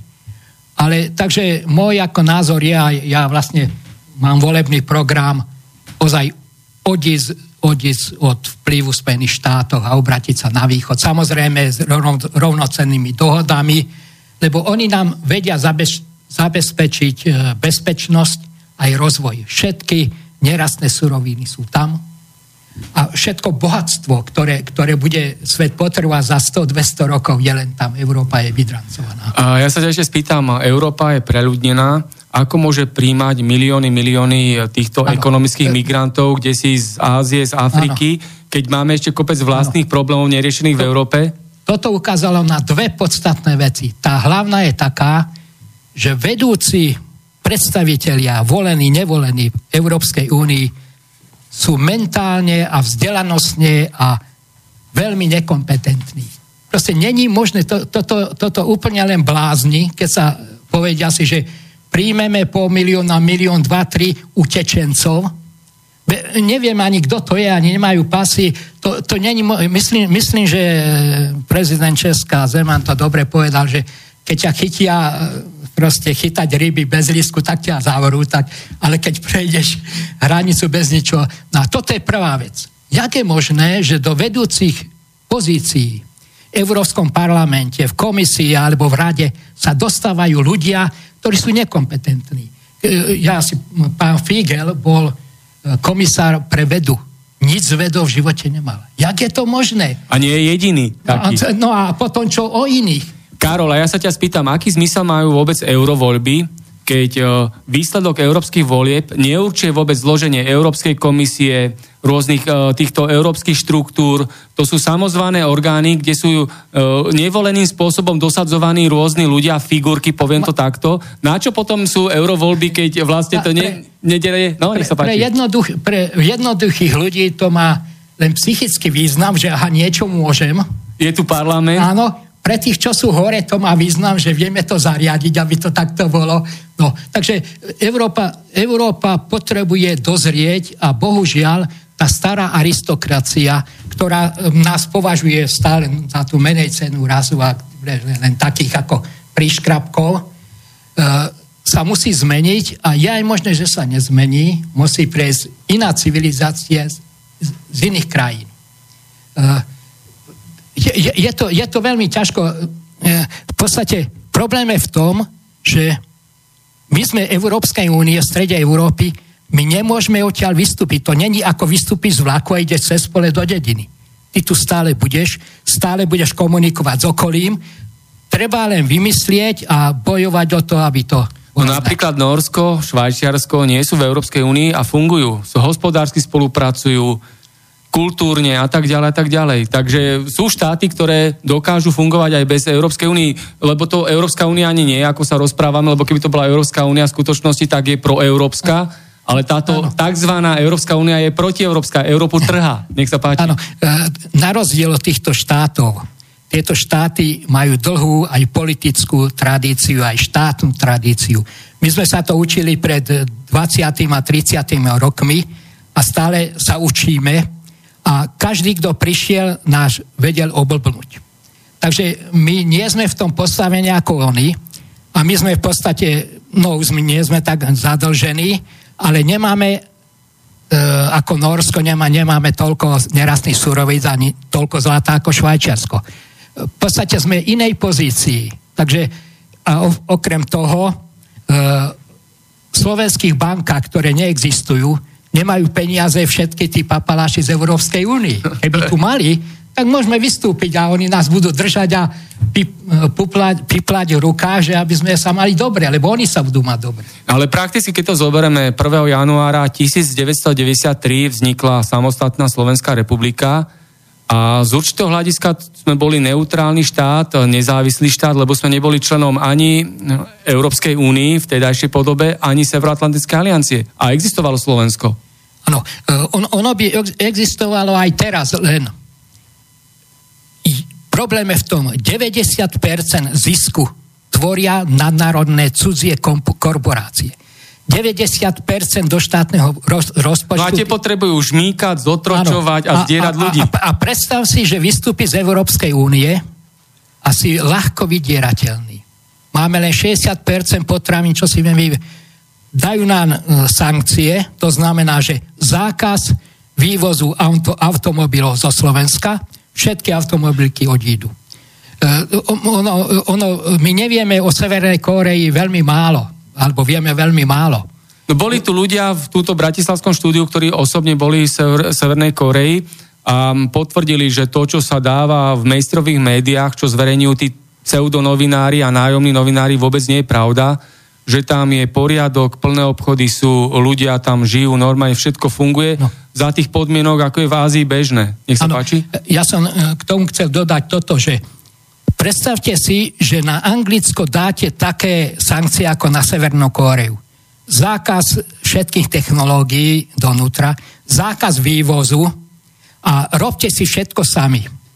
Tak Anglicko, ktoré pri Brexite tam, tam malé škody utrpí a už sa trasí od strachu. Tak by neviem, či by sa nedostalo do stredoveku. Takže ono, my o tom svete, ako funguje, vieme málo. E, sankcie Irán proti Sýrii, e, to, to sú sankcie, že nesmú kupovať nové lietadla. Že to, to my vôbec nevieme, čo v tých, tých sankciách všetko je. A t- teraz je sankcia na Irán, že nes, nikto nesmie od nich kupovať ropu. Ja si myslím, že Európska únia sa odváži a Nemci sa už toto, Rusi budú niečo a Číňania. A... No ako je možné, podľa charty OSN sú si všetky štáty rovné. Tak ako môžu niektoré štáty takto trestať iné ano. s tými sankciami? Ano. Potom ako môže fungovať globálna spravodlivosť? Áno. V New Yorku sídli medzinárodný súd, ktoré, ktorý má súdiť vojnových zločincov. Spojené štáty tam neboli, potom vstúpili a rýchlo vystúpili, takže OSN a všetci môžu poriadky, lenže oni tam nie sú. nie sú v tej organizácii. A my máme byť, oni majú byť našim vzorom. To, to je ten paradox. Peter, nech sa páči. Nadviažem na túto tému. E, pre Spojené štáty je nepriateľné, aby sme tu mali silnú Európu v spojenstve s Ruskom. To je základná axioma. My si musíme uvedomiť, že toto je pre nich nepriateľné. A ja vám poviem prečo. Pretože Spojené štáty sa nachádzajú v upadajúcom module, moduse, prepačte, a oni sa vždy, keď boli v upadajúcom moduse, tak sa zotavovali vždy s konfliktmi, kde sa zamiešali a svojim neokoloniálnym štýlom sa preživovali a nejakým spôsobom sa obohacovali. Um, no a v prípade, že by sa vytvoril tento modul alebo Ruska a Európy, ktorý by bol ukážkový, kde by celé, celému svetu sa ukázalo, že dá sa žiť v harmónii a vzniklo by ešte slovanské bratstvo a e, žili by v miery a dalo by sa povedať určitej rasovej, dalo by sa povedať totožnej e, identite, ktorá by nebola konfliktná, tak toto je nepriateľné, pretože to by e, svojím spôsobom Ehm, bolo príťažové pre veľmi veľa štátov aj tento modul. A ehm, preto bolo treba vytvoriť aj tieto utečenskú krízu, ktorá by svojím spôsobom um, zdevastovala to obyvateľstvo, pretože hovoríme o devastácii e, či kultúrneho povedomia, či je to, e, či je to in, iný typ, či je to prínos chorôb, či je to ekonomické zaťaženie a tak ďalej a tak ďalej, sociálne Takže e, tu treba hovoriť o tom, že toto je riadený e, komplot voči e, Európe. A potom, samozrejme, že to je veľmi vážna vec, pretože vy, keď už týchto utečencov príjmete a dostanete do štátneho občanstva a sa narodia deti e, miešaných e, kultúr a rás, tak ono to nie je možné už dať e, do spätného chodu. To si musíme uvedomiť. A to je raz a navždy. To znamená, že oni už potom nikdy nebude také. Zoberme si Švédsko. Švédsko nikdy nebude to, čo bolo v 60 rokoch, keď si mohli nehať otvorené dvere, neza, ne, nepoznali zamykanie v niektorých oblastiach. To znamená, mali tam čistú prírodu a nemuseli sa báť e, devčatá vychádzať e, po zotmení von a mohli tam táboriť a mohli si užívať svoju mladosť v prírode Teraz to nie je možné. To znamená, že sme svetkami genocídy pôvodných európskych je to, národov. Je to, je to novodobý typ genocídy, to si musíme uvedomovať, to si musíme uvedomiť. A toto je veľmi vážna vec. A preto sa európske národy musia vzopreť e, voči tomuto Kalergieho plánu, ktorý, ktorý dokonca teraz rátajú pre Nemecko ďalších 260 tisíc utečencov Takže toto sú vážne veci, ktorými sa bude musieť Európa teraz popasovať. A ešte, ešte sa ťa spýtam, e, Brusel sa oháňa e, ľudskými právami, demokraciou a tak ďalej. Prečo sa neurobilo celoeurópske referendum o tom, či Európania chcú takýmto spôsobom riešiť tú tzv.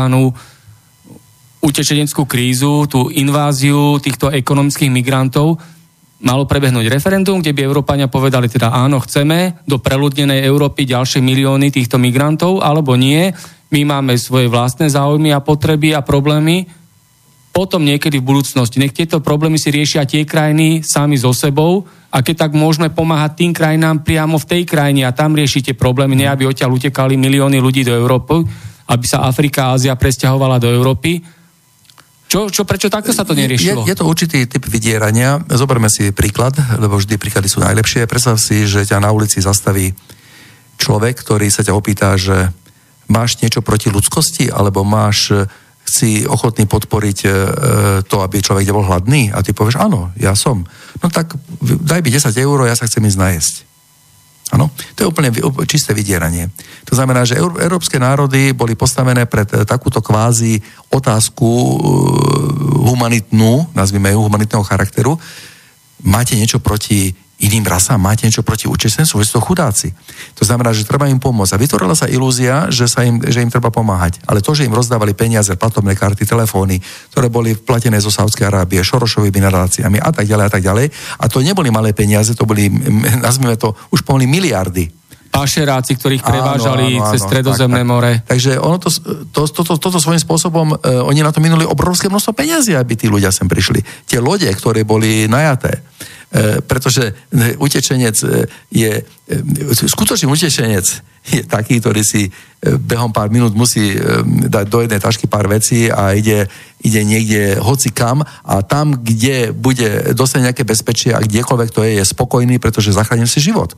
Ale oni nie sú spokojní tam, kde sú. Oni tam, kde prišli alebo ich doniesli, oni odtiaľ utekajú do Nemecka. A svoje problémy berú a, do týchto áno, krajín. Ale, ale prečo utekajú do Nemecka? Pret, pretože oni nechcú stať v Grécku, oni nechcú stať v Taliansku. Je silný sociálny systém. Silný sociálny systém, ktorý je zákonom daný a ne, ne, nedá sa porušiť a, a oni, tam, oni tam dostanú tých svojich 850 eur plus ešte dostanú um, bývanie a všetky tie veci okolo toho dostanú byty a neviem čo všetko. Však ktorý dôchodca tu má 850 eur?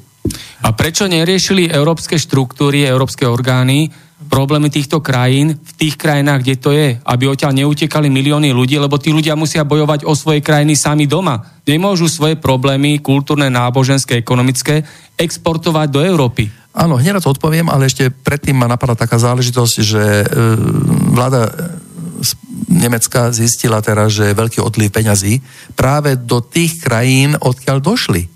To znamená, že oni tieto sociálne dávky a tieto obrovské e, ekonomické vymoženosti posielajú retúr naspäť e, do, do svojich, e, do svoj, a, a, a vyživujú tým svoje, svojich blízkych a e, tie rodiny, ktoré žijú nad pomery. Však zoberme si, že 100 eur v týchto krajinách je obrovský peniaz. Častokrát žijú celé rodiny zo 100 eur. A keď, keď mi z tých 800 eur, ja neviem, pošle 300, tak budú trojnásobne nad pomermi.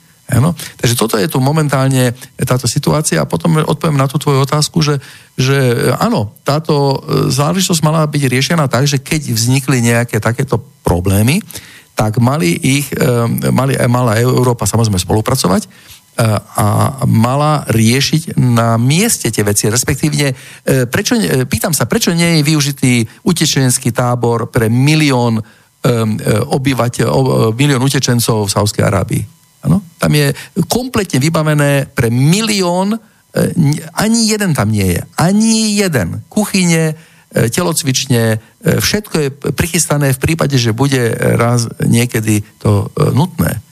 Pýtam sa. A to sú, to sú dokonca islamské, islamská platforma všetko. To znamená, že oni ich mali hlavne prijať. No, ja by som k tomu dodal, ešte niečo, o čom sa veľmi nehovorí demografický vývoj Spojených štátov amerických. Pred dvomi rokmi e, do prvého ročníka Spojených štátov amerických už nastúpilo 50% farebných a 50% belchov. Počet farebných stále narastia. A predpokladá sa, že v roku 2050 Spojených štátov amerických bude 50% belchov a 50% farebných. A ten počet farebných bude stále narastať a od tohto roku Belosi budú v menšine. Teraz, ako budú voľby prebiehať, demokratické voľby Spojených štátov amerických. Tu netreba nejak povedať, že Belosi a farební niekto je lepší alebo horší, ale farební nemajú e, veľmi drive e, na vysokoškolské vzdelanie, na vedu, ako, ako majú, majú bieli. A Spojené štáty tým budú mať menej niečoho, čo teraz majú, menej vojakov, letných vojakov, lecov a tak ďalej. Oni potrebovali, a začne tá konkurencia v Európe, kde vlastne tých farebných mali sme málo, aj máme ešte málo, Rusku a, a tak ďalej, takže bolo treba niečo robiť, ale hlavné je to, čo ste hovorili, že prečo neriešia podmienky v ich krajinách, ale dôležitejšie ešte povedať, prečo iné ničia podmienky v tých krajinách to, to 17 rokov Spojené štáty bombardujú v Afganistane. E, minulý rok, neviem či pol roka, to bolo každých 12 minút jedna bomba padla. A už sa ani nevie, že prečo tam bombardujú. Oni tam pôvodne išli chytať Bin Ládina, ktorý je dávno mŕtvy. A to najhoršie je to, že ľudia si to už ani neuvedomujú, že jedna krajina bombarduje nevinných ľudí v druhej krajine. To je, ale úplne najhoršie je to, že Merkelová a veľkí lídry demokracie a humanity o tomto ani slova nepovedia. Že jak je to možné? Jak je možné, že štáty Európskej únie, štáty NATO bombardovali v Sýrii? Že tam boli bez Nemci, mandátu OSN. Áno, bez, man, bez mandátu OSN. A že vlastne po, po, podľa medzinárodného práva je to vojnový zločin. A tu treba povedať to, keby francúzsky premiér alebo prezident povedal, že áno, treba prešetriť, či to bol vojnový zločin a ak bol, treba tých ľudí nájsť a Norimbergu odsúdiť. A toto sa nedeje. My žijeme v takom úplne e, profesionálno zločineckom svete, ktoré, ktorému my hovoríme, že demokracia, humanita a tu no, keď, keď niekto psa kopne do zadku, tak ho idú ubiť. že, že niečo zle urobila. Toto si nevšímajú a to média urobili z týchto ľudí, že oni ďalej nejdú. Oni, oni mentálne ďalej nejdú. O čom mlčia pseudonovinári, nájomní novinári, politickí mimovládkari, skorumpovaní politici je to, že najväčšia americká konšpirácia v poslednom období bola vojna v Iraku. Ano. Americká vláda oklamala celú planétu s tým, že majú dôkazy, že v Iraku sú zbranie hromadného ničenia, že tam musia urobiť vojenskú agresiu. A nakoniec celá americká vláda na čele s americkým prezidentom sa priznala, že nemajú žiadne dôkazy. To znamená, bez akéhokoľvek súhlasu a mandátu vojensky napadli suverénnu krajinu, vyvraždili tam ženy, deti, povraždili vojakov, obyvateľov ano. Iraku na základe falošného dôvodu. Ano. To bola americká konšpirácia.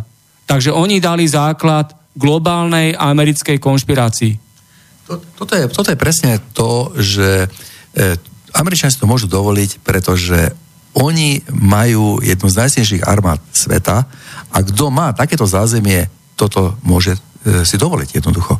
To je jak, keď mafián príde na súd a, a, a chce ten súd vyhrať, tak e, to jednoducho proste všetci o ňom vedia, že má obrovský vplyv a zrazu ešte aj ten sudca e, proste sa skloní pred ním. A to je presne tá, e, tá, tá, tá sila, ktorá sa takto prezentuje. Ja by som tej najsilnejšej armáde povedal asi nasledovné. Tá armáda papierovo najsilnejšia, ale nevyskúšaná, či je najsilnejšia. Jedine nikdy sa nestretla, ona sa stretla s ľuďmi alebo s vojakmi, ktorí boli o dve triedy nižší a každú vojnu prehrala. Aj no, vojna vo Vietname. Áno. A tak ďalej. Aj, aj Afganistane pomaly pôjdu na svoje, aj z Iraku a tak ďalej. Kde sa stretla, to bolo trošku v Sýrii. A tam sa stalo to, že jednu noc si Američania rozhodli, že napadnú, neviem, 60 raketami letiska v Sýrii. Ja som to pozeral v priamom prenose, lebo oni, keď to vystrelili tých raket, povedali, že jedna zlyhala, 59 padlo a boli na tri ciele. Jeden, druhý, tri bezvýznamné ciele. A na tej tlačovke tie generáli Matistan ešte bol, dosť smutne rozprávali o tom. No a potom vyšlo z, Amer- z ruských zdrojov, že oni okrem týchto troch cieľov, kde na, na výskumný ústav, kde študovali lieky, e, tam malo padnúť 10 rakie, čo jedna stačila a tak ďalej, e, povedali pravdu, že na všetky ciele, na letiska, a ktoré boli zaujímavé, všetky rakety boli zostrelené len na tri ciele, ktoré boli tak bezvýznamné, že a tam ani asi nevedeli, že aj to treba chrániť. A tam to boli tomahavky. Tam sa prvýkrát americká armáda stretla s ruskými zbraňami. A bolo to totálne fiasko. Potom Američania stiahli schôz a ešte tam na severe, východe trocha operujú, lebo raz pomáhajú jednej strane proti druhej, raz druhej proti prvej, ale bolo to prvýkrát.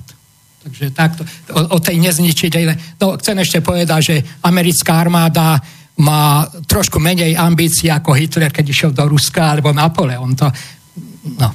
No, ja, ja ešte poviem k tej, k tej Sýrii, že tam práve pri tomto konflikte uh, a pri tomto napadnutí uh, Rusi získali jeden nevybudnutý Tomahawk, ktorý si zobrali zo sebou a mohli si ho rozobrať v kľude a preštudovať. Takže to bol taký krásny darček Spojených štátov pre Rusko. Takže, takže toto je akože takú perličku. Ja sa spýtam na základe dopytu poslucháčov jednu otázku, potom si dáme hudobnú prestávku a potom sa pozrieme na tú Ukrajinu detailne. Biela rasa je najmenšia menšina na tejto planete. Podľa charty Organizácie spojených národov treba menšiny chrániť. Ako je chránená biela rasa? Keď sme sa aj vzhľadom na to, o čom sme sa tu bavili, respektíve vôbec biela rasa nie je chránená. Uh, Karol si rozprával, že v Spojených štátoch amerických uh, Hispánci uh, a tak ďalej a ďalej uh, podiel narastá. Áno. Nech sa páči. Je, ten problém bielej rasy je v dvoch rovinách. Poviem tú hlavnú rovinu. E, z, vedeckého hľadiska. Aby žena porodila zdravé dieťa, mentálne zdravé, pot, potrebuje ho porodiť do 25. 27. roku života. Keď porodí neskoršie, je tam pravdepodobnosť, že bude mať nejakú psychickú chorobu. A veľmi sa to zvyšuje. Európskej únie, únii prvorodička je 30 ročná priemerne. A tá mentálna kapacita bielej rasy tým klesá. Ja, ja som si e, tu aj kvôli tomu vypísal, aké je to na Slovensku. Štatistika. 25% populácia má psychické poruchy. Každý piatý. Každý piatý. 18%, každý siedmy, má depresie. V roku 2016 1,7 milióna ľudí navštívilo psychiatrickú ambulanciu na Slovensku. E, samozrejme, to, keď aj 5 krát, tak sa to ráta, že 1,7 milión krát. A máme 43 tisíc hospitalizovaných ľudí, ktorí trpia depresiami.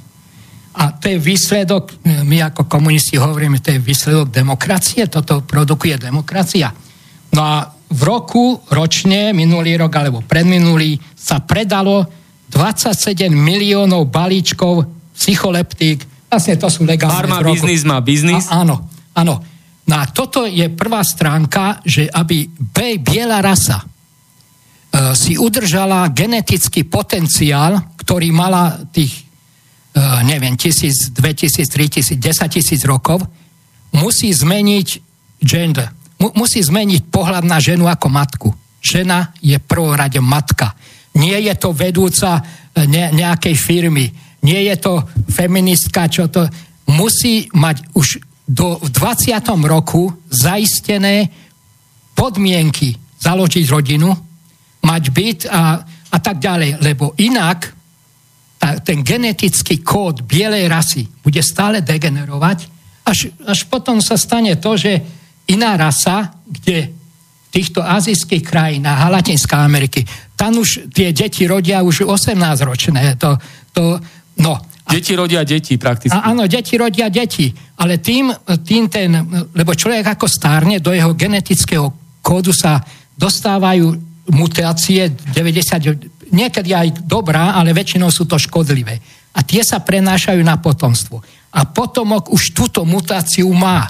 O, to už bude, bude v potomstve. E, to aj hovoria, že rímska ríša mohla vymrieť na takéto veci. Takže to je jedna zásadná vec.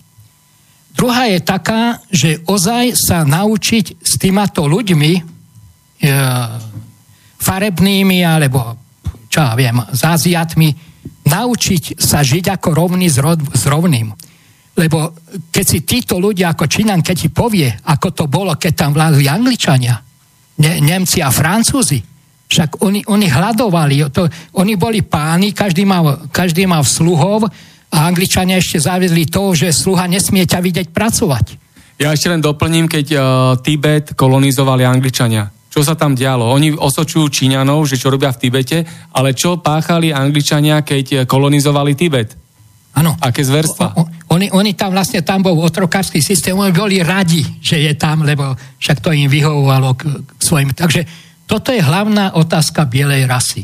Zmeniť systém myslenia. E, genetický kód sa musí udržať a zlepšovať a to, to, toto, toto pokiaľ Európa neurobí, tak ozaj západne na to, že budeme mať nie každého piatého psychické poruchy, ale každý bude mať pomaly psychickú poruchu. Samozrejme, to súvisí aj s inými vecami, ale sa, najprv sa brali, že ten genetické mutácie, to, že niečo máš z noho, kardiovaskulárny systém, diabetes, ale oni zistili, že hlavné poškodenie je mozgu a to je dôležité poškodenie, lebo keď, keď proste nohy, nohu máš nejakú krivu, tak to je to ti nevadí.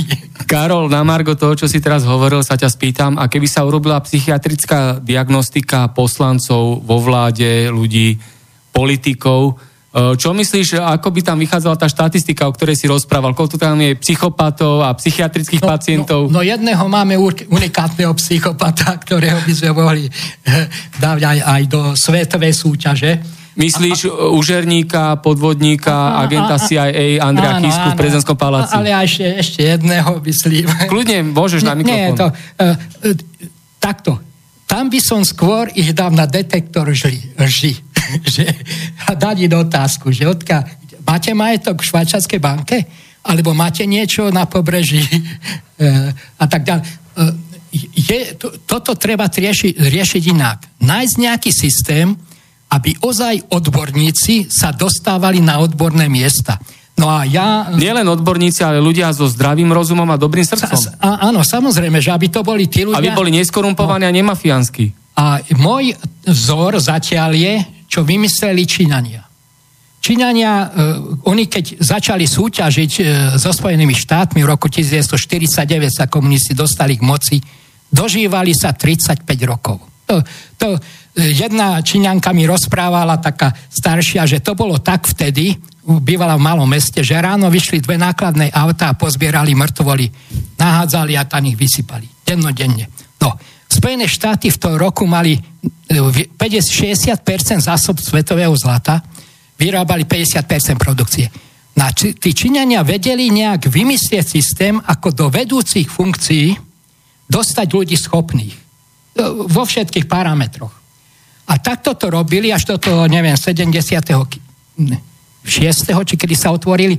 A vtedy už povedali, máme dostatočnú silnú armádu, môžeme sa otvoriť svetu. To nie je len tak, že otvorili sa svetu a prišiel kapitál. Vôbec nie. Už vtedy mohli sa otvoriť svetu, lebo oni vedeli, keď sa v tom 19. storočí, keď ich dobili 1600, 1960 Angličania opiovou vojnou, ich dobili, tedy sa vlastne museli otvoriť svetu a to bola katastrofa čo Angličania hneď vymysleli, že založili asi 1,5 milióna čajovní, kde sa fajčilo opium, to, ktoré im produkovala ten India a tak ďalej.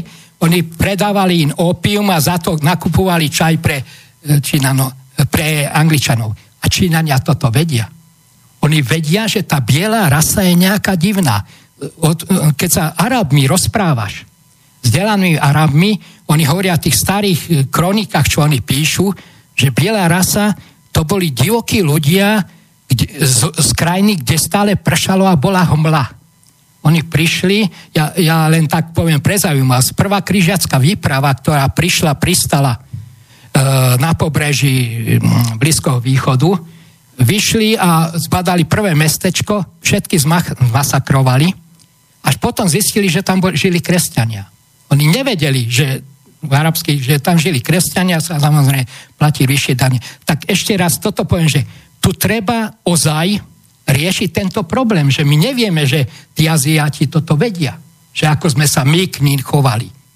Tak treba to nejak vyrobiť a chrániť si náš genetický kód. Pokiaľ si ho neuchrániš, pokiaľ ženy budú rodiť 35 ročné a aj muži proste, takže ozaj tie psychické poruchy budú narastať a aj šialenci vojenskí môžu byť a tak ďalej. Takže prakticky si pílime konár, na ktorom sedíme. A, áno, nevieme o tom, ale treba o tom diskutovať, treba to riešiť. Peter, reakcia na to? Áno, e, veci by sa dali riešiť, len sa nedajú, pretože na určité témy je embargo a e, takisto vieme, že síce zjeme v slobodnej krajine a v demokratickej, ale určite, určite... Áno, určite slobodnej a demokratickej. Dobre, dobre, tak po, povedzme, že... Ono sa to, povedzme, tak, tak áno, akože oficiálna, propaganda áno, áno, áno, áno, a ideológia o tom áno, hovorí. Áno, že o určitých veciach sa nedá rozprávať, pretože sú chránené. Lebo nie je sloboda po prejave. Áno, áno, ani áno, sloboda prejavu, áno, ani áno. sloboda po prejave. Hej. Lebo poviete svoj názor a ste onalepkovaný fašista, rasista, áno, áno. extrémista, po prípade vás aj dobre skriminalizujú a hodia do... Áno, áno, takže fakticky e, bolo by možnosť, ale nie je na to vytvorené podmienky optimálne. To je jedna vec. A druhá vec je, že keď sa vrátim tomu, zase tomu novému svetovému poriadku, ktorý je už naštartovaný a tam sa neráta s bielou rasou. Hej, tam sa ráta s tou miešanou rasou, na základe poznatkov a dalo by sa povedať základov, ktoré položil Kalergy. To sa volá Kalergyho plán. No a tam sa ráta, že táto miešaná rasa bude mať nižší, nižšie IQ a bude e, veľmi vhodná pre práce vše, všeobecného charakteru a nebude robiť revolúcie. Ano.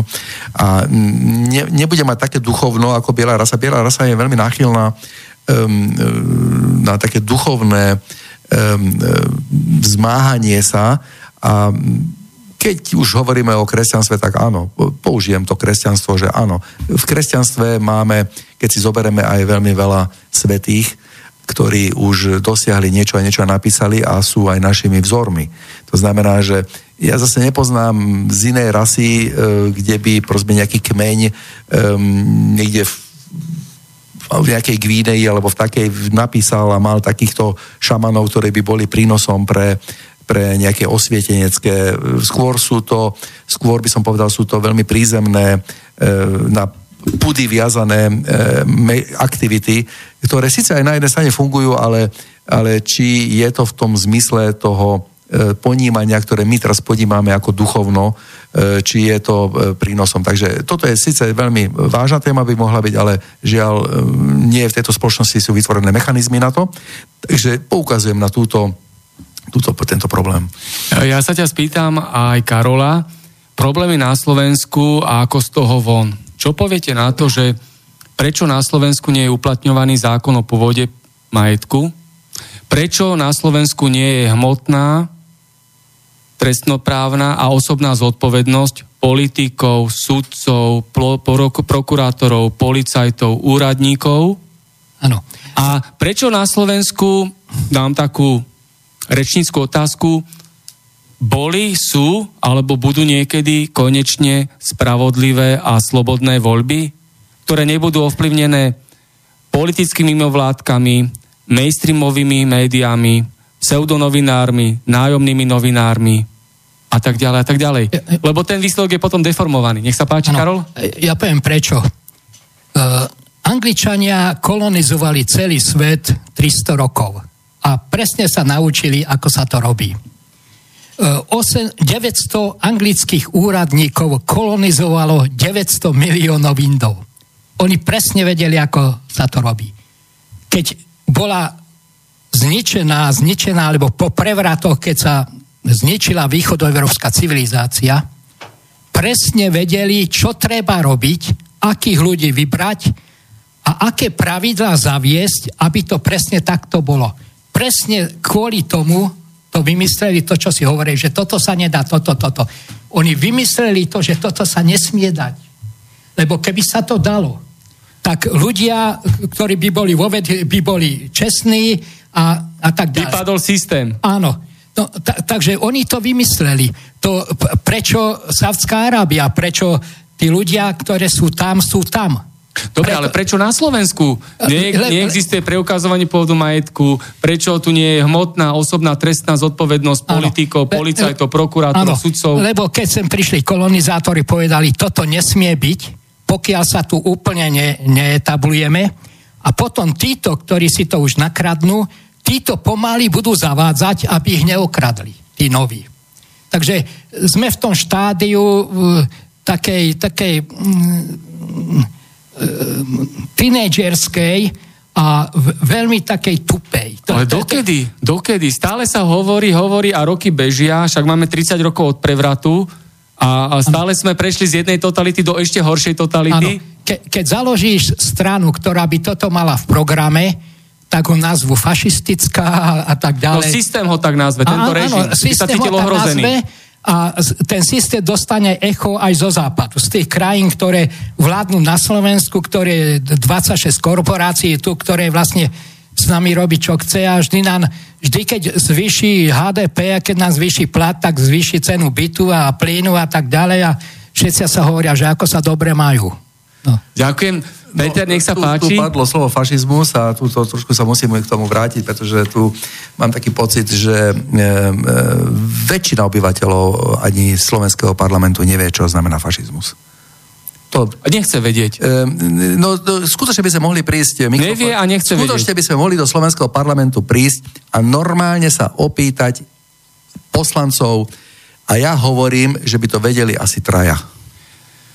No, a skús povedať No ja poviem, ja poviem, akože máme, máme definície, máme tu definície fašizmu, ako v podstate máme tu fašizmus e, e, takého korporatívneho štýlu, fašizmus e, e, e, podľa, podľa e, talianského modelu je vtedy, keď politici pracujú v prospech firiem a nie v prospech občanov krajiny. Áno, toto je akože taký talianský. Potom tu máme fašizmus podľa komunistov. Fašizmus je najviac otvorená e, najviac otvorene teroristická diktatúra najreakčnejších, najšovinistickejších a najimperialistickejších elementov finančného kapitálu. Takže stále tu máme ni- niečo s prácou a s financiami, áno? Ale ja som teraz vymyslel e, novo, nový typ definície fašizmu, podľa Bruselu by to tak mohlo byť. Br- bruselský fašizmus. Takzvaný, takzvaný, nie, nie bruselský, e, áno, alebo aj tak. Dobre, nazvime to tak, takže počúvajte. Fašizmus je forma radikálneho, autoritatívneho neonacionalizmu, vyznačujúci sa predovšetkým, e, e, predovšetkým e, o, o, o rozklade existujúcich spoločenských E, spoločenských e, vecí, e, dekadencií a národného potupenia snažiacich sa o dosiahnutie a nastolenie utopistického svetového poriadku. Tak, a ja sa ťa teraz pýtam, aká je definícia liberálneho fašizmu, respektíve fašistického liberalizmu?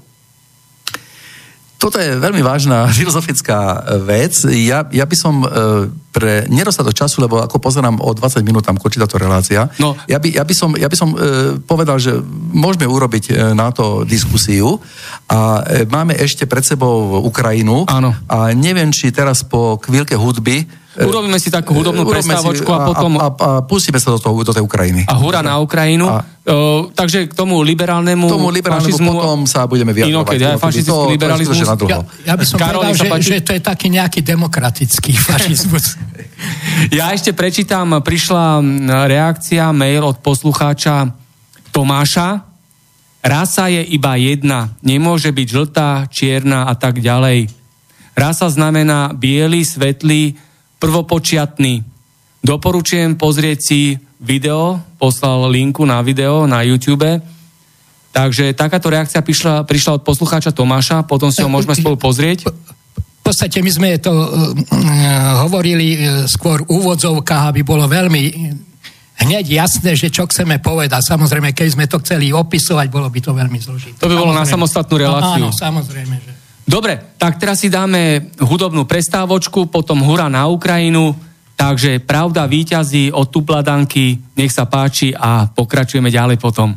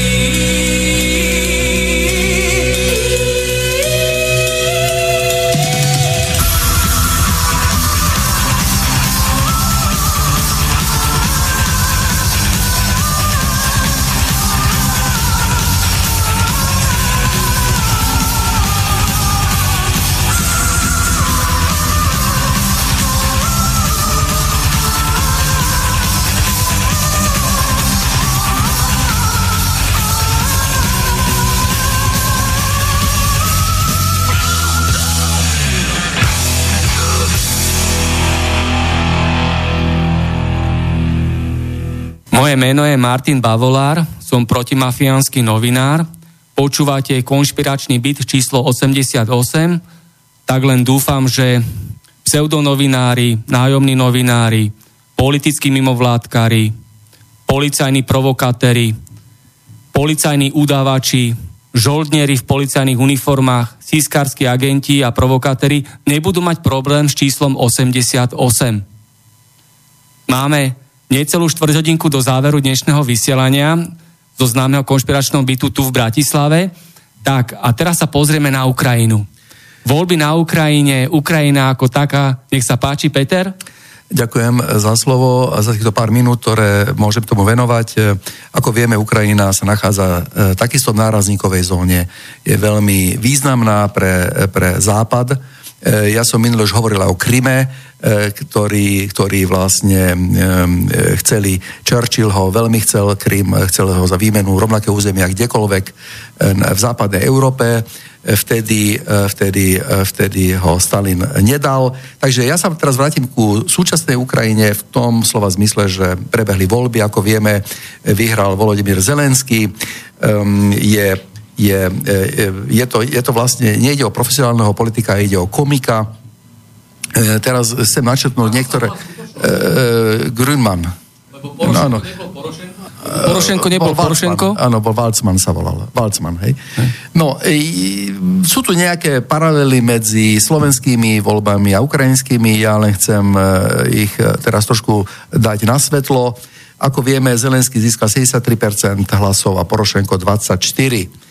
To vieme, že, že, že, že Zelenský je prozápadne orientovaný um, dokonca chce, aby do roku uh, 2024 uh, nejak pri, aby, aby tá krajina požiadala o vstup do NATO a, a samozrejme aj o členstvo v EÚ. Um, veľmi zaujímavé na Zelenskom je jedna vec, že má veľmi blízko k jednému oligarchovi, nie je to žiadna novinka, um, na Slovensku tiež sme mali ten istý problém, že pani Čaputová tiež nemala e, ďaleko od niektorých oligarchov, dokonca aj niektorých firiem, ktorí ju financovali. E, ako vieme, Čaputová bola financovaná od e, Arona Šaviva, hej, a e, firma ESET e, tiež sa podielala na volebnej kampani. E, v tomto prípade u Zelenského to bol oligarcha Igor Kolomoj, Kolomojský. E, patrí medzi neviem, či druhý alebo tretí najbohatší muž na Ukrajine. E, fakticky pomáhal, pomáhal Kolomojský ešte pomáhal s Porošenkom pred, e, pred týmito voľbami, pomáhal e, proti boji proti separatistom vo východnej Ukrajine ale žiaľ v roku 2015 sa vzťahy zhoršili s Porošenkom, musel odísť do Izraelu a činil nejakým obvineniam voči nejakým obvineniam ekonomickým. Veľmi zaujímavé na Kolomojskom je jedna vec, že, že je vlastníkom alebo spoluvlastníkom stanice je 1 plus 1, ktoré aj vysielala vlastne takú propagandistickú reláciu pre Zelenského, kde vlastne aj Zelenský e, oznámil svoju kandidatúru. Takže e, tu sú určité paralely a takisto aj t- takéto paralely vidíte aj na Slovensku e, pri Čaputovej. Takže vždy je to spolupráca s nejakým veľmi silným oligarchom, ktorý má veľký záujem. Čiže... No, nech sa páči. Čiže Môžeme povedať, že Zelenského kampaň bola populistická, lebo využívala takisto frázy len a nič nesľubovala. Takisto to mám na Slovensku. Čaputová tiež nič nesľubovala a tiež to boli len frázy. Napríklad poviem, spravodlivosť je môže dosiahnuť len, ak sa spoja slušní ľudia. Áno? Neviem, či to od koho mala, či to mala od Kisku, alebo či, či to mala od nejakých iných oligarchov a tak ďalej. Alebo vrátiť dôveru ľudí v štát. To sú typické frázy a používali Zelensky. Čiže e, tu môžeme vidieť, že e, hollywoodsky štýl sa e, etabloval už aj vlastne na Ukrajine. Chcete sa niečo opýtať? Ja som sa ťa chcel spýtať, keby si to tak mohol jednou vetou zhrnúť, len čo sa spýtam, boli spravodlivé a slobodné voľby na Ukrajine? To je dobrá otázka. Mali tam nejakých pozorovateľov, ale ja si osobne myslím, Mali všetci že... rovnakú štartovaciu čiaru? No, totiž takto.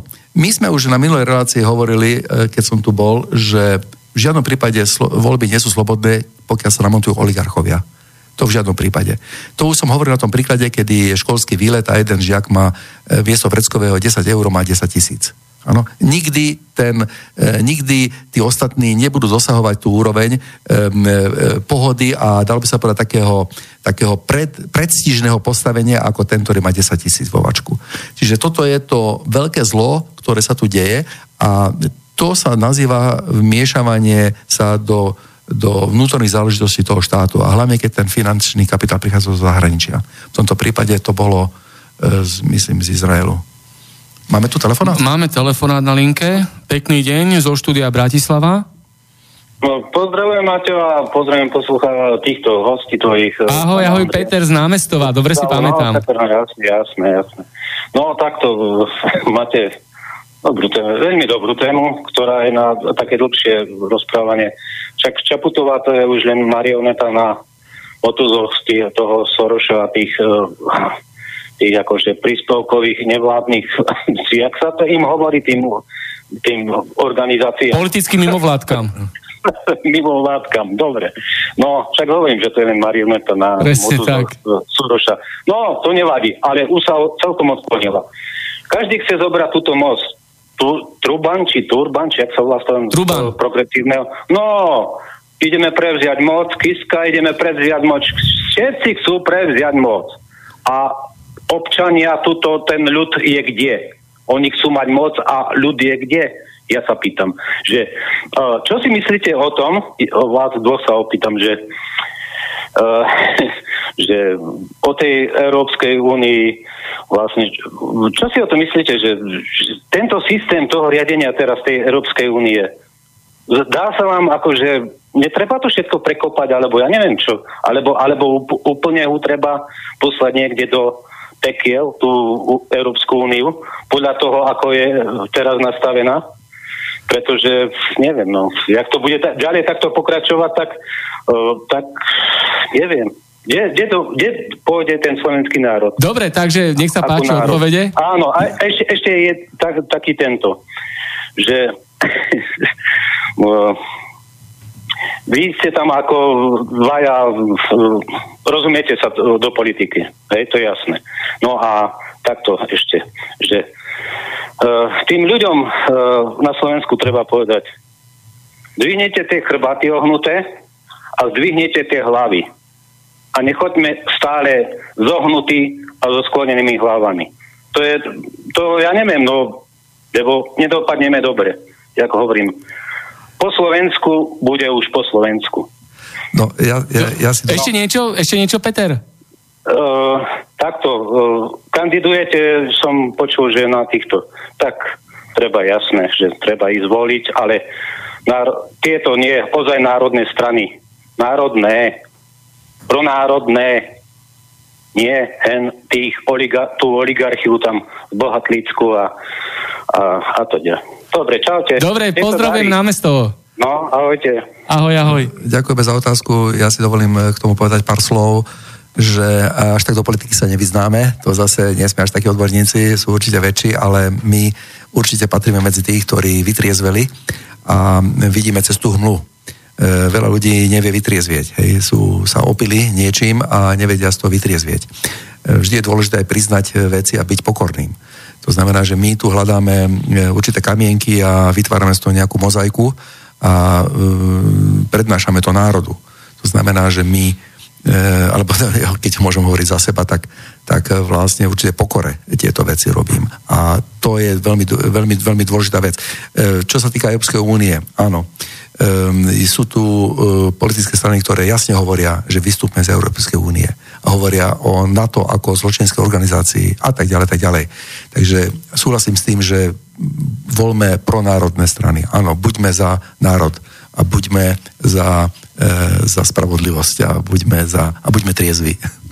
Ďakujem za odpoveď od Petra a teraz Karol. Tak, tak ja môžem len dodať, že Európska únia vznikla kvôli tomu, aby tie štáty proti sebe nebojovali, čo ako vyriešila. Ešte treba vyriešiť to, že aby ta nevládla stará európska aristokracia a aby sa odpojila od Spojených štátov amerických, aby robila vlastnú geopolitiku a ja si myslím, že v spolupráci s Ruskou federáciou a s komunistickou Čínou môže vytvoriť veľmi dobrý blok a silný.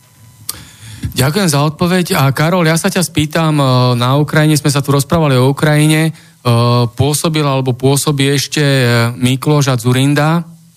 Mikloš, Mikloš bol členom komunistickej strany do prevratu v 89. Rovnako aj Fico bol komunista, Lajčak bol komunista a tak ďalej, Kukan bol komunista. Uh, boli to naozaj komunisti, alebo to boli tzv. komunisti, kariéristi, lebo deformuje to potom komunistické Áno. Aj tie ciele, aj tie hodnoty, o ktorých si tu rozprával. Ano. Čo si o nich myslíš, o týchto, o ktorých som teraz rozprával?